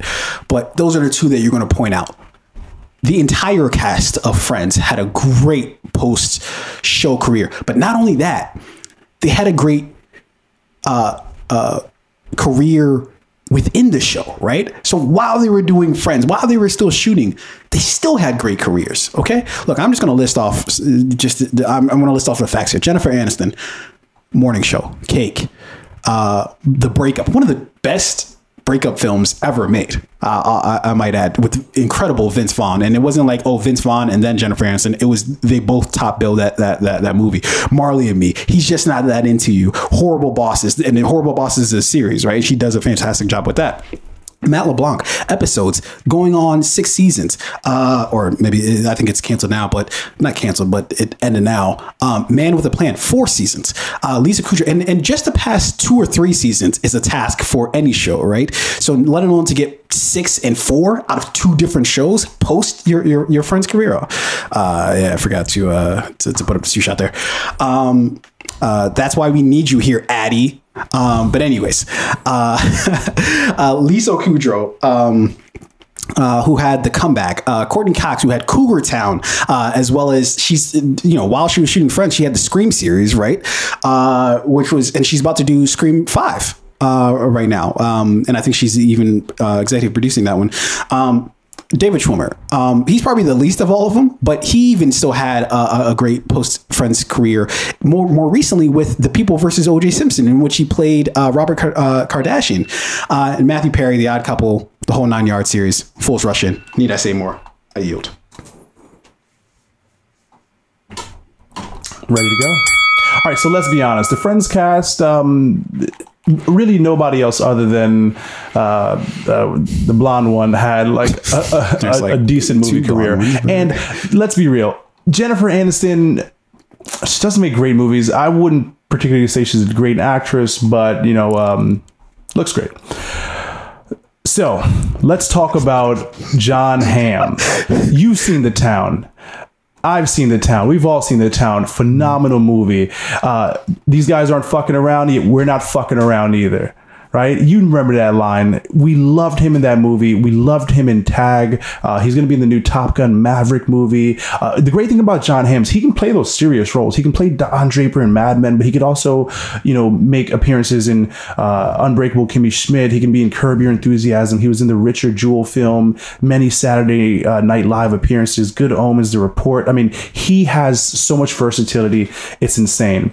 Uh, let's talk about versatile. Elisabeth Moss, uh, who played Peggy Olson. And um, I mean, one of your favorite shows, The Handmaid's Tale. She is the Let's- lead of that show. let's pump our Um, brakes. The Invisible Man. I'm not sure if you've seen that movie. Great film. She had a short uh, uh, appearance in the movie Us um, by Jordan Peele. I think she was great in that movie too. Uh, she's had a lot of other uh, smaller roles here along the way too, but I, I think it's fair to say that she's had a stellar career post Mad Men. And I'm just gonna highlight one other, uh, Christina Hendricks, who played um, I forget what her fucking character's name was in Mad Men, but uh, she's been in a lot of really great things. Uh, Good Girls, uh, Toy Story 4. Uh, she was in Candy Jar, Robot Chicken. She has versatility. And that's really what the Mad Men cast had versatility and some really great follow up projects uh, that didn't just like play off of their characters from Mad Men or play off of their characters from Friends as yours did, but they were able to do standalone movies and shows that really showed that post Mad Men they have versatility. Okay, I think it's. Uh, I, don't know. I, I think it's clear. Uh, I think I got the W. Uh, but uh, Let's be real. You even admitted that your show, your characters had no character development. You admitted That's- that your show had no real storyline. And the only character or actor or actress from your show that had like a great career is Jennifer Aniston. I mean, I think this is a easy W. No, I, I think. I, I ran through the tape. Um, what my point was is post show. We're, we're looking at the entire cast. We're not looking. There's eight thousand people on Mad Men.